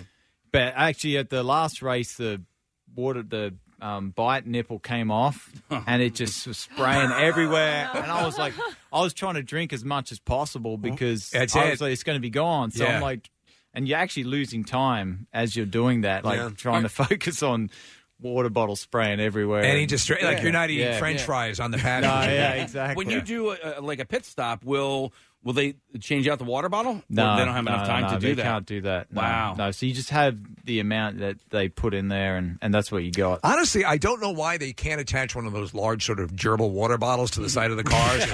Well, I- that's kind Yeah. of what I was thinking. what is the fastest you go? Um, at Indy qualifying, it's uh, 240. Okay. 240 something. 240. 240. It's eh? not so. Well, what about um, what about Pocono? eh, Pocono would be 225. Which I reckon. which which straightaway I- is it Uh, after? It would be on the. Uh, I'm going to say it depends on the wind direction, but I reckon the front straight. You'd Really? be, um, in After turn three? qualifying, be two twenty five. How aware do you have to be of wind direction? Uh, pretty aware. Like you look at the windsock. Right. Um, at Indianapolis, you look at the windsock. I don't know if they got one at Pocono, but uh, very aware of the wind. If you're wind, wind makes a big difference at those speeds. I would imagine because if you're coming into a turn, I know I know the aerodynamic design of the car is is to Yeah. force Suck- it down on yes. the. Yeah. But still, if you if you catch a like a like a like a gust and you're coming around, it can yeah. be nasty. Right, Yeah, right. a gust can definitely unsettle you. I mean, I've crashed because of a gust before. Really? Yeah, at India, my first year there. So from then on, I was very aware of the wind. Like, Yeah. you, you, it's it's amazing how m- m- bad the wind can make the car feel and how good it can make it feel. If you got wind on the nose into a corner, it really helps the grip. Uh, you know, you'd mentioned uh, restarts earlier, and uh, s- you know when when there's a when there's a caution flag, I, I got to feel that sometimes who, somebody who's got a who's got a, a, a sizable lead, and all of a sudden you guys Yeah. all have to bunch up together again. I know it's just the nature of the, of the sport, Yeah. but that sometimes that's got to really irk you. I would imagine. Oh yeah, if Yeah. you if you've had a big lead, especially a track like Pocono, it's such a long straight for a restart where a lot of people can draft off you and pass you. Yeah. it is very frustrating Yeah. because you you know you've almost you've probably got the race one ten to go, and there's a restart. It's just Anything can happen at that Anything can point. happen. I mean, you could drop five positions like that. Who's the best? Who's the best? So we hear drafting, and we know how important it is to racing. Who who is the driver besides yourself? Uh, who employs who you've seen just master the art of drafting to their advantage? Oh yeah, Because it, it seems depends to on be the a track science. and the, Yeah. the time. Um, the the thing is now everyone's good at it. Oh, are they? Everyone's good at it. Like there's nothing left on the table anymore. Hmm. Like everyone's good at restarts. Everyone's good at drafting. Everyone's good at you know. You got to actually find the clean air. You know what I mean? Like the because we rely so heavily on aerodynamics. Do you feel it when you get in it? Can- oh yeah, you, sense it immediately. You follow a car, you get a lot of turbulent air. Okay. and you lose about thirty percent of your grip. So you get, run half car out of someone, you can notice the difference of uh, cleaner air, and you're It's- all the while you're going at, at like 220 miles an yeah, hour. yeah, yeah. That's that's why the wake's so nasty behind the cars. Those speeds. being in the sport for as, uh, as long as you have them, uh, you know, obviously you focus on the one thing you do, uh, and that's uh, racing in, in within you know IndyCar in the IndyCar world. But have have you ever wanted to just for fun uh, get in some other uh, motorsport vehicles and just try them out? Yeah, I would love to try NASCAR. Just- Okay. just, on an oval, just to see what that's like. Just see what it Because feels I've like? Done, yeah, spent so much time in open wheel cars. I'm kind of craving racing like a GT or something, you know, something with a roof over it. Just just because it'd be a different sort of discipline. Yeah. Have you ever gotten in a in a top fuel vehicle? Uh, for no, fun? actually, I've been I've been to the four wide there at Charlotte's. Unbelievable. That's crazy. Like nuts, man. Yeah. They do 300 mile an hour. It's nuts. Even those NASCAR guys will, will hop in the truck. You know, they do Yeah. truck racing and stuff Yeah, like yeah, that. yeah. It's, a whole, it's a whole race weekend and stuff. What about dra- drag racing? What's that? The drag racing? Oh, Yeah, that's top fuel. Yeah, top- top is that what they fuel, refer to yeah, it as? yeah, it's- Yeah. it's- I mean, That is crazy. My good friend Dwayne goes out and his ex used to work on those cars, and they're- and you're basically it, you just pray it stays on the track. There's so I'm much power to it. Seriously, yeah. I mean, I I just couldn't. It just blew me away the first time I saw that. uh, a friend of mine has done some of these, uh, you know, these 24 hour races. He's involved in, in motorsports as well. And uh, I went over his house. He was showing me his, his race car, and he also he had a, a go kart sitting there. And his son had been doing Zoom go kart racing. He goes, "Yeah, that thing goes 80 miles an hour." What? Yeah. I mean, like it's a Yeah. tiny. Did you Yeah. start in uh, in go karts? yeah, I did. Yeah, Okay. I've, I've got like three go karts uh, That uh, go back that- at Charlotte. Yeah, that, They are- go that fast? Yeah, there's some. Oh man, there's some nuts. Uh, I mean, it's a great sport actually. Yeah. If you want pure racing, right? Um, go karting's awesome. like there's So- an event in Vegas called the Grand. Uh, I think it's what's it Super Nationals.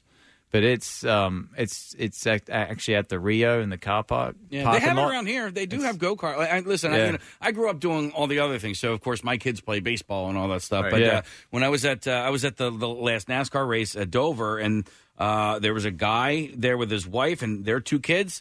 They're go kart racers. In fact, Yeah. uh, I think they're they they have a team name. They're called Holy Schmidt. I think is the name. No way. Yeah, yeah. they said, like the little oh, you, kid, you yeah. can make a living racing carts. Yeah. Like it's a big business. Like karting's huge, and it's great racing. Like very good grounding. We always think of it as just like recreational. Yeah, and not no, realizing it's- that there's a, it's like, like a, the- like a pro circuit. You turn up and there's like full transporters. It looks like a, a NASCAR race or Huh. an IndyCar race. If you're just tuning in, it's uh, Will Power who is here with us. He's going to be racing at uh, Pocono Raceway August 18th. It's the ABC Supply 500 that's taking place. Y- you know, how does someone though, Will, that because I would imagine like a lot of sports, um, i- it's expensive to get into the sport. Even things like hockey, all the gear you have to buy and the time, the ice time, and finding the, the time to be able to do that. It's all pretty expensive. Is there an is there a way for people that don't have very much money to get into auto racing? I mean, go kart's probably the cheapest form of, of motorsport and, and a very, very, like I said, it's very good grounding. It's, it's pure racing. Um, but even that gets kind of expensive. It's just an expensive sport. It Yeah. just simply is. It, it is tough if you don't have the money. Um, you know, it I mean, just- you can find people to back you, right? you can find people Yeah. to back you. If you're really good in carts, you, there's teams that will give you free rides, and then obviously all the way up the ladder, there there is, there is those situations if you're very good. Yeah, I saw. I was I was flipping around and saw some uh, uh, motocross. Uh, uh, it might have been the X Games that they were that they were showing, ear- and they had these kids that were, I mean, six, seven, eight years old, Uh-huh. and they were riding these uh, electric mini bikes that were hardly going any speed at Right, all. right. But they were racing, man. Yeah. And they, were, they were. You could Yep. see that they were. They were- it was the building blocks of maybe getting to Yeah. eventually taking the Yeah. step up to make taking it to a real competitive level. You know, if you Uh, start uh, young. It gives you at least a little insight to, to, to someone who's like flirting with the notion and, uh, you know, like, would you recommend that occasionally when they're driving to work, go 180 miles an hour? Yeah. See if you like it. Yeah. If you want to go to jail, definitely do that. Um 'cause uh, a- as an Aussie, I don't know if you follow other sports and, and Australians that are that are you know, uh, competing in sports Yeah. in this country, but in Philadelphia we have a few Aussies that are that are playing for a sports team. We got uh, Ben Simmons and Jonah Bolden play for the Sixers. Okay. uh, Jonah's from Melbourne. Uh, I, I think that's where I don't know where uh, Ben's from, but um, and then Jordan where the Mi- Vatican is. Jordan Maialota. Do you know who he I is? don't actually. I don't know any of that. I've heard the Simmons though. Yeah, well, he's you know um, he's going to be a transcendent basketball player. But this Okay. this guy Jordan uh, Mailota, he was a rugby player in Australia. Never played a snap of football, No and then the way. Eagles drafted him last year. So uh, Yeah. yeah. so he's playing for the for the Eagles now. That's pretty cool. Six foot nine or something like that. He's just Oh, some- wow. yeah, he's an absolute monster. All right, I have to ask this because I- I'm going to ask it of any Australian because I always contend that Australia is a lovely place, uh, lovely people, but everything there, even the most benign things, uh, will kill you, even their Yes. butterflies. So, have you ever encountered Even the a, people. a, a, a funnel web spider? Uh, no, redback spider. I have I don't. th- Maybe I have seen a funnel web. Okay. Yeah, I can't remember. Box jellyfish? Yeah, I definitely. I just wouldn't get in the water with box All jellyfish. right. Saltwater crocodile? No, I haven't been up north. I haven't seen one of those. right. Blue- blue ring octopus. Blue ring octopus. Blue ring octopus. I haven't heard of that one. They're little. They're little bitty, but they're lethal. Oh yeah, Yeah. Mm-hmm. Mhm. Yep. Oh, All right, wow. just- yeah, the box jellyfish are the ones that really. Man, you get one of the little tiny spurs or whatever they. If you get that, you'll. You're a, are they Oh. fi- Do you ever are, you Yeah. ever at a beach and they just say, "Okay, all right, everyone, out of the water." yeah.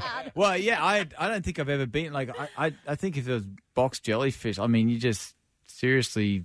Run. I don't. e, I, I I think they're only up north. Okay, I, so I, uh, 'cause nor- I, I can't say avoid that- the north. I can't remember because I spent a lot of time at the beach as a kid and um, Never I- had an I issue? Never ever had an issue where you couldn't go in because of bo- we had blue bottle, blue bottle stingray. hell thing. is that? Blue bottle. It's called like a kind of like a blue bottle with penis? the with a t- tentacle off the back that stings you. Okay, Hmm. whatever that is. Yeah. All right. So, oh, oh, the, like the bar, But like, the- like like Steve. Oh, The, Yeah, the Steve no, Irwin. not like the barb. It's uh, like a, it looks like just a piece of string, but it apparently. Oh, there is you go. pretty What's the nasty. bird that'll kill you? Cassowary? Yeah, it's got the big. Cass- no, Are you Cassowaries. serious? Yeah, Yeah. cassowary. You, you- what? Yeah, Yes. the big feathers. No. Yeah, yeah. It's got They kill you. They got like a big claw on there, like a velociraptor on there. Yeah, oh they my can god! kick you with it. I've so. seen plenty of them. I haven't been. haven't seen anyone. We've being heard attacked. the, the Australian teddy bears can kill you. Yeah. No, it, it just, it's Killer just the- koalas. The, image we get is Yeah. that there's so many wonderful things there, but so many things are lethal. And uh, There's yeah, a lot of snakes and spiders that will kill you. I've been watching a lot of It's all uh, right. a lot of shark shows with my eight year old. He's big into that, and they focus a lot on Australia. Yeah, I've been I've been swimming in the water when there's been like a well, it's, it was an eight like an eight meter shark or something Oh, my ridiculous. God. That's 24 feet. Yeah, That's yeah, huge. it's a huge shark. Uh, but yeah, a lot of sharks. Uh, yeah, I mean, I spent a lot of time in the ocean. I've never. All right. I've still got all my limbs. uh, So Here we go. Here's, yeah, yeah. Here's a bit of information about the cassowary. It says the inner or second of the three toes is fitted with a long, straight, murderous nail, Murderous which can sever an arm or eviscerate No. an abdomen with ease. You're joking. Seven arms. There's no way. There are many Are you records. kidding? There are many records of natives being killed The by cassowary this is the thing with the big feathers. There's Like a this, song, right? It's There's got a like- I've song. seen- I mean, I I just can't believe. I'm going to be scared next time I go back if I see one of these bloody cassowaries. even know. It could chop your arm off. What happened? You get bitten by a shark? No, a cassowary. It'd be like a sad story. Like you'd want to say, "Yeah, it was a, A shark." shark, It was like, yeah. "No, it was a cassowary, man. It took my arm off." It's a good thing you took that citizen test, Oh, man. man. Stay here. Yeah, It's like- seriously. Oh. It's like, I know, he's a, a bird with decorative plumage. yeah. wow. Uh, where where do you reside in the U.S. now, Will? Uh, in Charlotte. Uh, Okay. yeah. There's a lot of racers down there. Do you guys? Um, I don't know. Do you guys all hang out? Uh, no, but it's the competitors. Go to no, the actually, movies it's, it's, together. it- there is a lot of race teams there, but they're all NASCAR. Yeah. Um, so, yeah, I do see a few of the drivers time to time, do a bit of exercise with them and such. What's your favorite movie about uh, racing? Oh, Days of Thunder. Days of Thunder. No kidding. Yeah. Well, you know what? That barn, I live right near that barn that was in that movie. Okay. The barn is Where he's there. building the car? Yeah. Okay. It's right there. It's like gone. It's like falling apart, and they won't knock it down. But yeah, You it's- know what though? Here, the the one thing I hate about that movie though, Will, is they're they're interviewing uh, Carrie Elways, who's Yeah, the guy yeah. who's you know on the same team, and and eventually he's not on the team, he go- and he goes, yeah, well, if he tries anything, uh, I'm gonna put him in the wall. And I'm like, dude, they would fire your ass right then and there if you were to say Oh, something he's like on, that. Well, on the same team. Yeah, yeah, on yeah. the same team. No, they, They, they were on the same team, then they weren't, What? and then and then he Is goes, it- "Yeah, if he uh, tries anything out there, I'm going to put him in the wall." Huh? I'm like, dude, NASCAR drivers would say that. wouldn't Really? they? Really? Oh yeah. Seriously? You they can were say even something IndyCar like that. driver would say, "Next time he does that, I'm going to put him in the wall." You would actually say that. really? Yeah. All right, then I'm way off base. I You thought- you would act- that's actually something you would definitely say. Say, and you would say it personally to someone to their face. Like you do that again, I'll put you in the wall. Wow. Yeah. Is it that overt, or do you say, I'm going to bring, I'm going to put a large bird with a claw in your you do you do that again. I'm bringing my cassowary round to visit you. I'd be like, what's this guy talking Yeah, about? it's like, more That's a- that's like a- yeah. You know, he's going to exactly. give me a bird. You know, it's, well, I, I think it's a good movie. I don't know if you agree. If you saw it, the, the Ron Howard movie Rush. Uh, yes, actually, that was a very well done. Yeah. very very well done. Do Uh, very they capture? realistic. Okay, so they, Yeah. that, that seems to capture That's- the reality of, of race car. yeah, driving. that was pretty. That was pretty, especially you know the history of that well, during that era. Yeah. uh, of racing with Nicky Lauda and um, James Hunt. Yeah, I mean that was a very well done movie. Um, somebody texted in and said, "Did Will do the voice of the dentist in Finding Nemo because he sounds just like him?"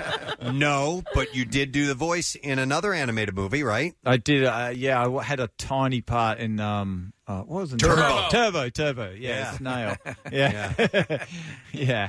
Which was uh, sort of a racing movie. It was about a snail Yeah. that had his souped up shell or something. Yeah. yeah. That was pretty cool.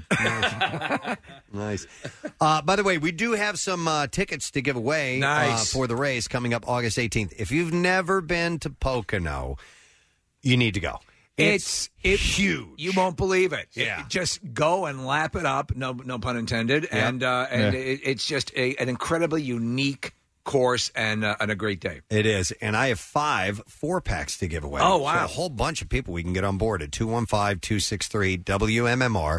Let's put you on the list. And I've found at, at Pocono, it's such a big track. Best seats up high. Yes. You can see Yeah. that whole track. It's just gigantic. The best way to do it. I, I love going there. Uh, well, cool. Will, uh, continued success in your career. Thanks for your visit again today. Thank you. Uh, we wish you uh, the best of luck at uh, Pocono coming up on the 18th. And uh, thanks a lot, man. Yep. Thanks for having me on, guys. Ladies and gentlemen, Will Power. on the show. We'll take a break and we'll be right back. Stay with us. The Preston and Steve Show podcast. 93.3 WMMR. Everything that rocks. Let us do the bizarre file. WMMR presents Preston and Steve's Bizarre File. Alrighty, let's get into this. Uh, by the way, it is brought to you by the Mann Center for the Performing Arts. Greece is coming with orchestra at M- the Man, and it's August 15th. Experience the unforgettable rock and roll film that defined generations live with orchestra for the first time. Summer Lovin' never sounded better. So Cecilia Mayawa, uh, Maelyoga was yeah was left feeling disgusted and humiliated after what was supposed to be a memorable event with her boyfriend's family visiting from Germany. Uh, Mile Yoga, her boyfriend Stefan, and their five week old daughter took his parents to the Wings Over Springbank Air Show.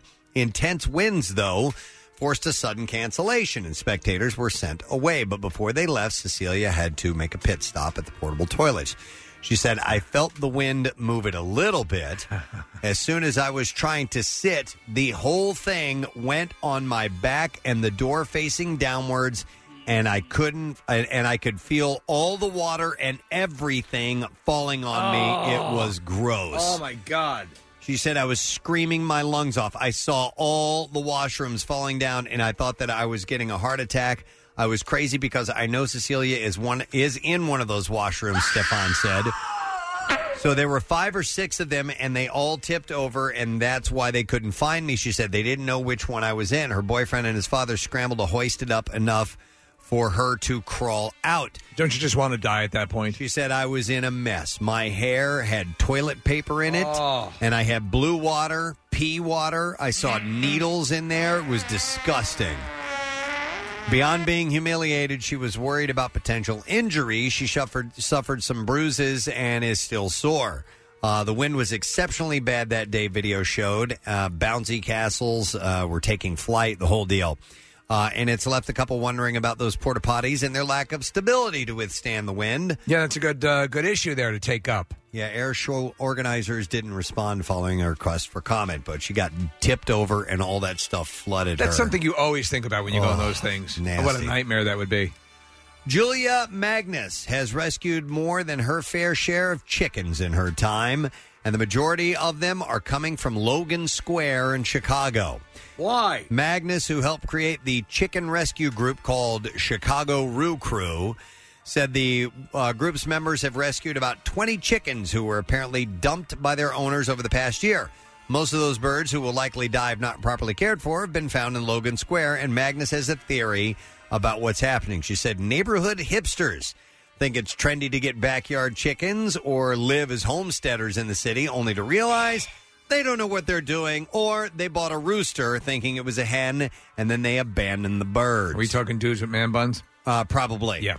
Uh, she said they don't know how to take care of these birds. It's not simple, said Magnus, who has several pet chickens herself. I have many chickens. Uh, these birds are complex, they're intelligent, they have specific needs, and people are getting them on a whim. And they are wonderful lovers. Uh, Christina Zolano, the founder of the Chicago Chicken Rescue, said that her organization has rescued hundreds of birds since starting three years ago, and most of their rescues are coming from Logan Square in Chicago as well. Thank you for uh, attending the first meeting of the Chicken Rescue Society. You're welcome. Do you see that Jenny DeHuff has a, a few chickens? Yes. Uh, our writer friend, and she got attacked by the rooster. No. And, yeah, and, and she was saying uh, these are uh, these are not friends. These are wild animals, and they will attack you if they are cornered.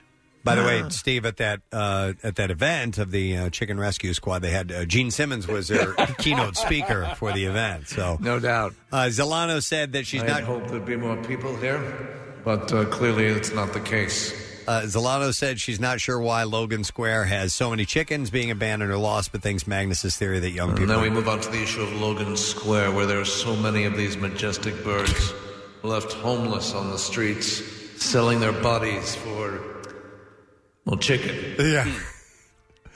Uh, but they think that the uh, people dumping the bird is possible. She thinks Isn't that's that the reason. weird? Isn't that wild that you're In- having an urban chicken problem? In Kauai, there are chickens everywhere. Hawaiian chickens everywhere, all over the place. They they were introduced a while back, and uh, they have- Hawaii, this is chicken. Chicken Hawaii. they are they are protected, and they have no natural predators. Oh, well, okay. I can And- see that. And they're all over the place. No natural, like raccoons, foxes, Volcanoes? Nothing. Volcanoes? Yep, nothing at all. And Wow. so, so I, I posted a video last week of me sitting out on our, our deck, and you just hear the roosters. They they were constantly just uh, and the stereotypical is hilarious, uh, but they're just roaming around freely everywhere. You can't There's get away nothing. from them. You just- you can't get away from them. Yep. It sounds like heaven. sounds like paradise on earth. All right, and then uh, one more story. It's stunning to animal rights activists and others that it is perfectly legal in Wyoming. We were just talking about coyotes. It is perfectly legal in Wyoming to chase coyotes down on snowmobiles until they're exhausted and defenseless, then run over them several times. Is it is it legal to strap hand grenades to their necks and pull the pin? It would be. They call it yote whacking. That seems kind of um, brutal. Uh, it's uh, more eye opening still that these people who consider this activity a sport scoop up the lifeless uh, coyotes by their tails and then finish them off with a celebratory whoop, whoop, whoop. Well, I don't approve, and they sound like they're from Shelbyville. They do. They, What? What? What? What? what? Uh, Wyoming lawmakers had a chance late last month to abolish the practice It's a animal cruelty that has been called brutal and inhumane, but left it uh, let it pass without so much as a reading of the representative's bill or scheduling a debate. I'd like to propose to the coyotes that they move to Hawaii. Yes, the Jackson Hole wildlife activist Lisa Robertson isn't planning to give up on uh, the coyotes or on persuading lawmakers to see yote whacking yote whack as uh, Shelbyville as barbaric and unconscionable, and then vote accordingly to make it a felonious act. Robertson's not alone in her condemnation of the sport. Nearly 275,000 people have signed a petition on Change.org asking elected officials to criminalize coyote whacking in Wyoming and neighboring Montana, where it also takes place. That's the same place where they do chainsaw parrot hunting. I did not know of yote whacking before this story. And that is what I have in the bizarre file for you. We'll take a break. We'll get back in a second. And uh, you know what? We should uh, let's do the secret text word winner. Kathy, Ah. give me a number caller, please. Seven. Uh, caller number seven to 215 263 WMMR. You get a shot at it. You got to know the secret text word in order to win. We'll come back, get a winner. Lesson question, trash music news on the way. Like the Preston and Steve Show podcast? Check out MMR's other audio on demand at WMMR.com or on the MMR mobile app. Diamond jewelry doesn't have to be expensive. Have fun buying jewelry for someone you love and don't hate the price you pay. Feel the difference online at IHateStevensinger.com with free shipping. Buy real diamonds from a real jeweler. Steven Singer Jewelers. That's IHateStevensinger.com. Back with more of the Preston and Steve Show podcast. Uh, we're going to see if we can get somebody who has the secret text word. Uh, Kathy called out number seven, so we're going to go to Jim, who is caller number seven. Hi, Jim. Good morning, sir. Good morning, crumb bums. Hey, Rumbum. Do me a favor and tell me what our secret text word is today. Frank Rizzo. Rizzo. Ah. Now, Jim, I got it, Casey. Hang on. You may say Frank Rizzo, but this is a uh, this is a prize. It's four tickets to see Grease with the orchestra at the Man. So we mean this Rizzo. There are worse things I could do. And that's what the Rizzo meant as our secret text word. Boy, Uh, we are also going to give the tickets to um, real crumb bum. John Schmid of uh, Philadelphia. Uh, those tickets as well. Can you imagine if Frank, Frank Rizzo played was Rizzo? Yeah, yeah. I got a bun in the oven. Yes. Uh, so you can experience. I'm a pink lady, a crumb bum. uh, this is going to be August fifteenth. I'll teach us how to get get your boyfriend hot for you. Uh, you experience the unforgettable rock and roll film that uh, defined generations uh, live with the orchestra for the first time. Summer Lovin' Never sounded better. You better shape up. they stand a chance. Frank Rizzo. Who's to see All right, we're going to do the lesson question, and man, do we have a plethora of questions that we could ask today, or a lot of things. And we're going to give away a pair of tickets to the Philly Burger Brawl Sunday, September 15th. So the question. Yeah, th- I think the question I got to go with is we heard that um, novelist uh, Tony Morrison passed away. Yeah. Uh, but which comic book character did she create, according to our show? Yeah. 215 263 WMMR. Which comic book character did Toni Morrison create? Not really. 215 263 WMMR call. We're going to do the trash while we're waiting for your answer. The trash business is a gold mine. 93.3 WMMR with Preston and Steve's Hollywood Trash. Brought to you by Drexel University. Gain confidence in the online classroom with Drexel University's test drive from August 19th through the 23rd, and you will experience what it's like to study online at Drexel.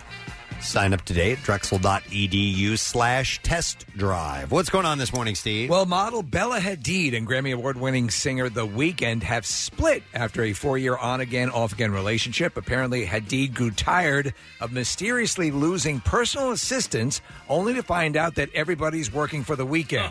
I get it. You get it? Yeah. Liam Nees, uh, Liam Hemsworth, excuse me, is denying rumors that he had his uh, that he had his wife Miley Cyrus. Yes, he's married to Miley Cyrus, committed to a psych ward to save their marriage.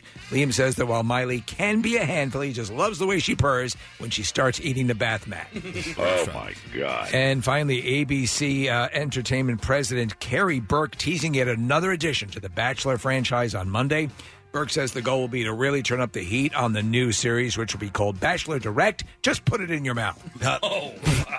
And that's your Hollywood trash. Alrighty. See if we can get an answer to the lesson question Which comic book character did Toni Morrison create? Not really. 215 263 WMMR is a number. And I will go to Mike, see if he knows the answer. Hey, Mike, good morning. Hey, good morning. Hey, uh, so which comic book character did uh, Toni Morrison create? Was that Ziggy? No, not even close. That was Just right there. Yeah. Oh, it's right. Yeah, there's a lot of similarities between the two characters, I guess. Right. Yeah. Let me go. Let me go next to Brian. Hey, Brian, how you doing? Good morning. Morning. How are you? Good, Brian. So, which comic book character did Toni Morrison create?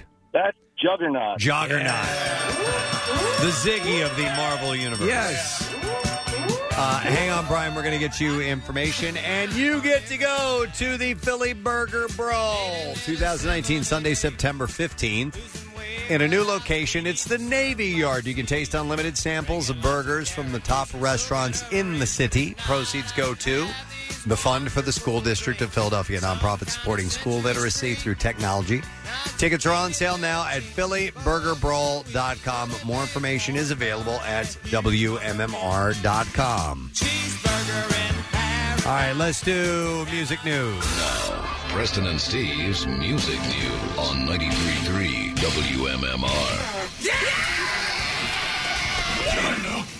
Brought to you by Dunkin'. Fuel your day with a freshly brewed iced coffee from Dunkin'. Dunkin' iced coffee is made just for you any way you like it. Stop by Dunkin' today. America runs on Dunkin'. Godsmack singer Sully Erna will serve as a professionally licensed corner man on Friday the 16th when two-time national PAL amateur champion David Tubbs makes his professional debut against uh, Ranieri Souza in a four-round light heavyweight fight This is going to be like his Mickey. at uh, Nashua Community College in Nashua, uh, New Hampshire. Uh, Erna, who regularly boxes as part of his uh, fitness routines uh, while he's at home and on the road, will be in Tubbs' corner along with trainer Joseph Haas Janik. Uh, Erna said, Anyone who knows me knows what a passion I have for boxing. I'm extremely honored to have been asked to work this corner with Haas. He's the real deal, and so is David Tubbs. Wait till you see him fight. Cut me. Cut me. Ow!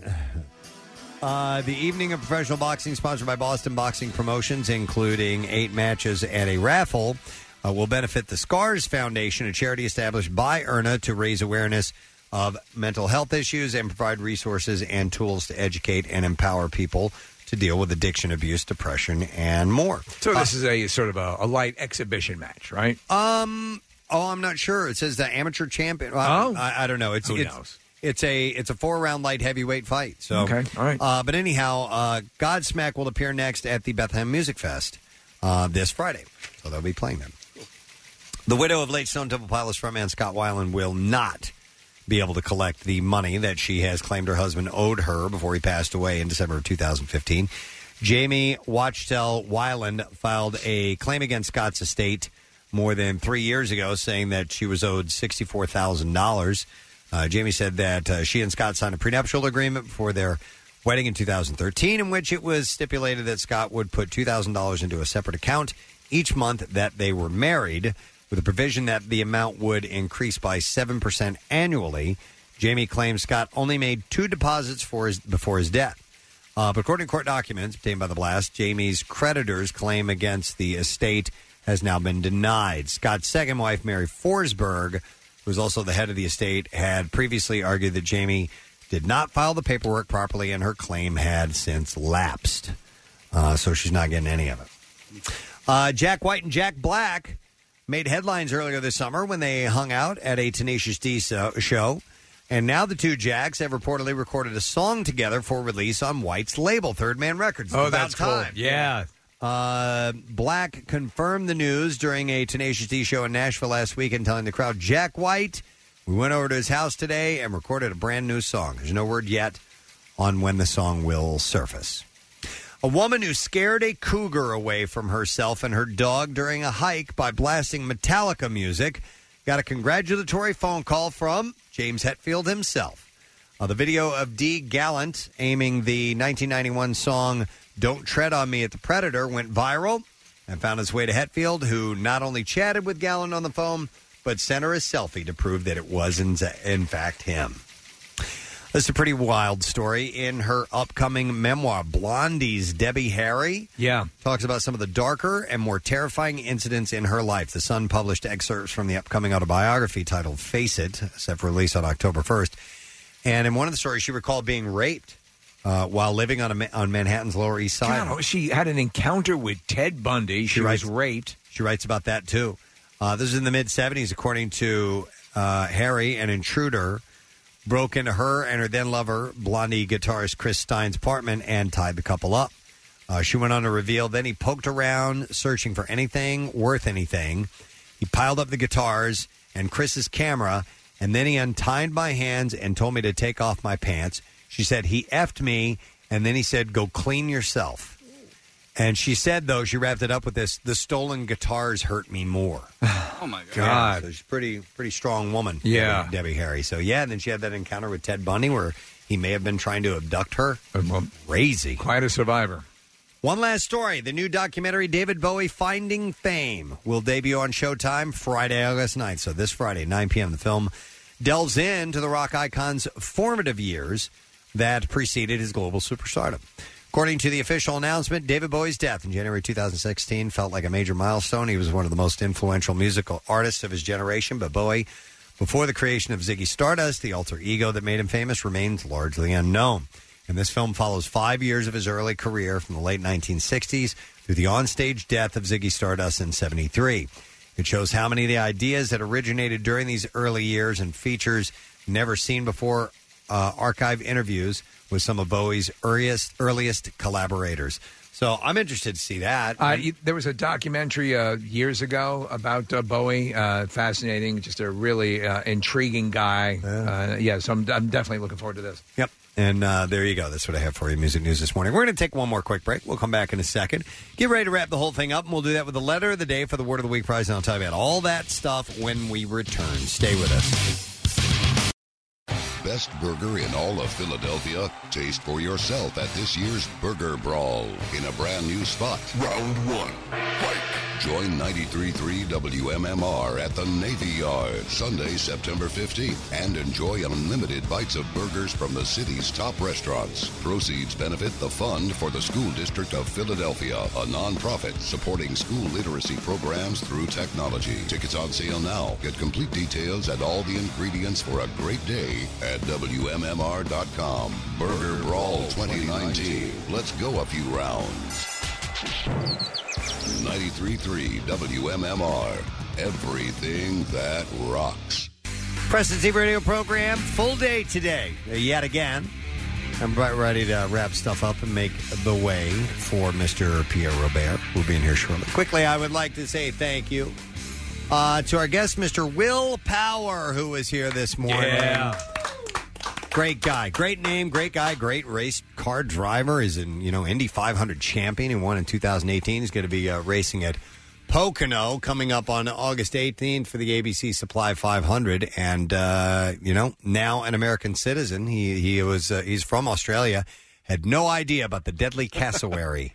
Newly afraid of the cassowary. We apparently frightened him. Yes. uh, made him afraid of Australia. uh-huh. But he's a very, very nice guy. A lot of fun and a hell of a driver, man. So it was cool to have him in here this morning. Uh, let me see what else I need to do. I need to mention a couple of things. Belly flop uh, rescheduled. It's a week from tomorrow, so we're getting in that zone where you need to make your plans to come and join us for that. It is 100% free of charge if you're 21 years or older. We're headed to Valley Forge Casino Resort, the uh, poolside Valley Beach Club. Yeah. And uh, doors open at five. And come on out, grab a drink, get yourself ready, get you a good spot, and then uh, we'll see what happens. We'll see how this goes, men and women. I'm just as excited. Obviously, it was sad that we had to postpone it from, from its original day, but I'm glad we did because it would have been a disaster. It was a downpour. And not only that, I w- you know, knock on wood that we don't have a rain issue, but we have we it always happens when we do it in July. We get really oppressive hot days that we're out there, and I, I think those for the most part, the really nasty ones are kind of past. Please, please let that be the case. We'll see. We'll see.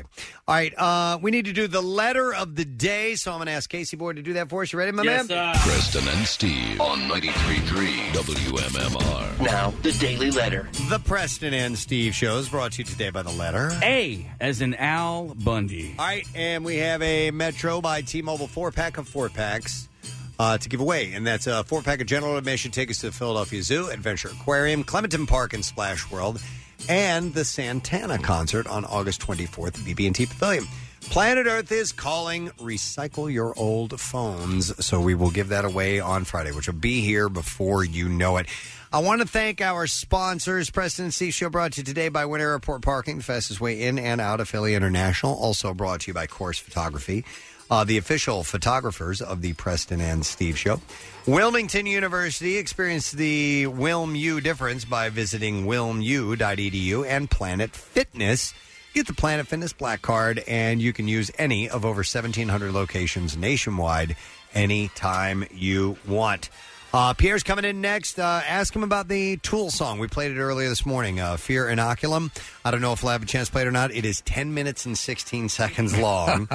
Uh, but we did have that, so maybe I'll have that coming up in a little bit. I know tomorrow we will have in our studio, we're going to have Bo Duke. Yeah. John Schneider will be in our studio. Has John been in studio with us before? We've talked to him on the phone. No, we had I know Tom that. Wolpat. We had Tom Wolpat in the, in the studio, but we have talked to John before. This time in person. That's going to be pretty cool. It's going to be very cool. He was also And- the dad on uh, Smallville. We'll also talk to uh, Jerry O'Connor uh, O'Connell as well. So we have a few things going tomorrow. We hope you'll join us for that. That's it. We are done. Rage on. Have a great day, and we'll see you tomorrow, friend. Bye bye. The Preston and Steve love you, hate you line. Just because you have your blinker on does not mean you can come over. There's no room for you, and you squeeze your bitch ass in there. That doesn't change the fact that you're still a even if you weigh. Next message. I just wanted to lend a huge congratulations and a huge I love you to my best friend Sam on completing college and earning her bachelor's degree this past Saturday. It is well earned. Next message. I don't know who I hate more, the Diamondbacks or myself for sitting here watching this. I freaking hate everything. The Preston and Steve love you, hate you line. Call 484 434 1333. MMR rocks. Brought to you by DellToyota.com and DellChevrolet.com. Jack, sell them for less.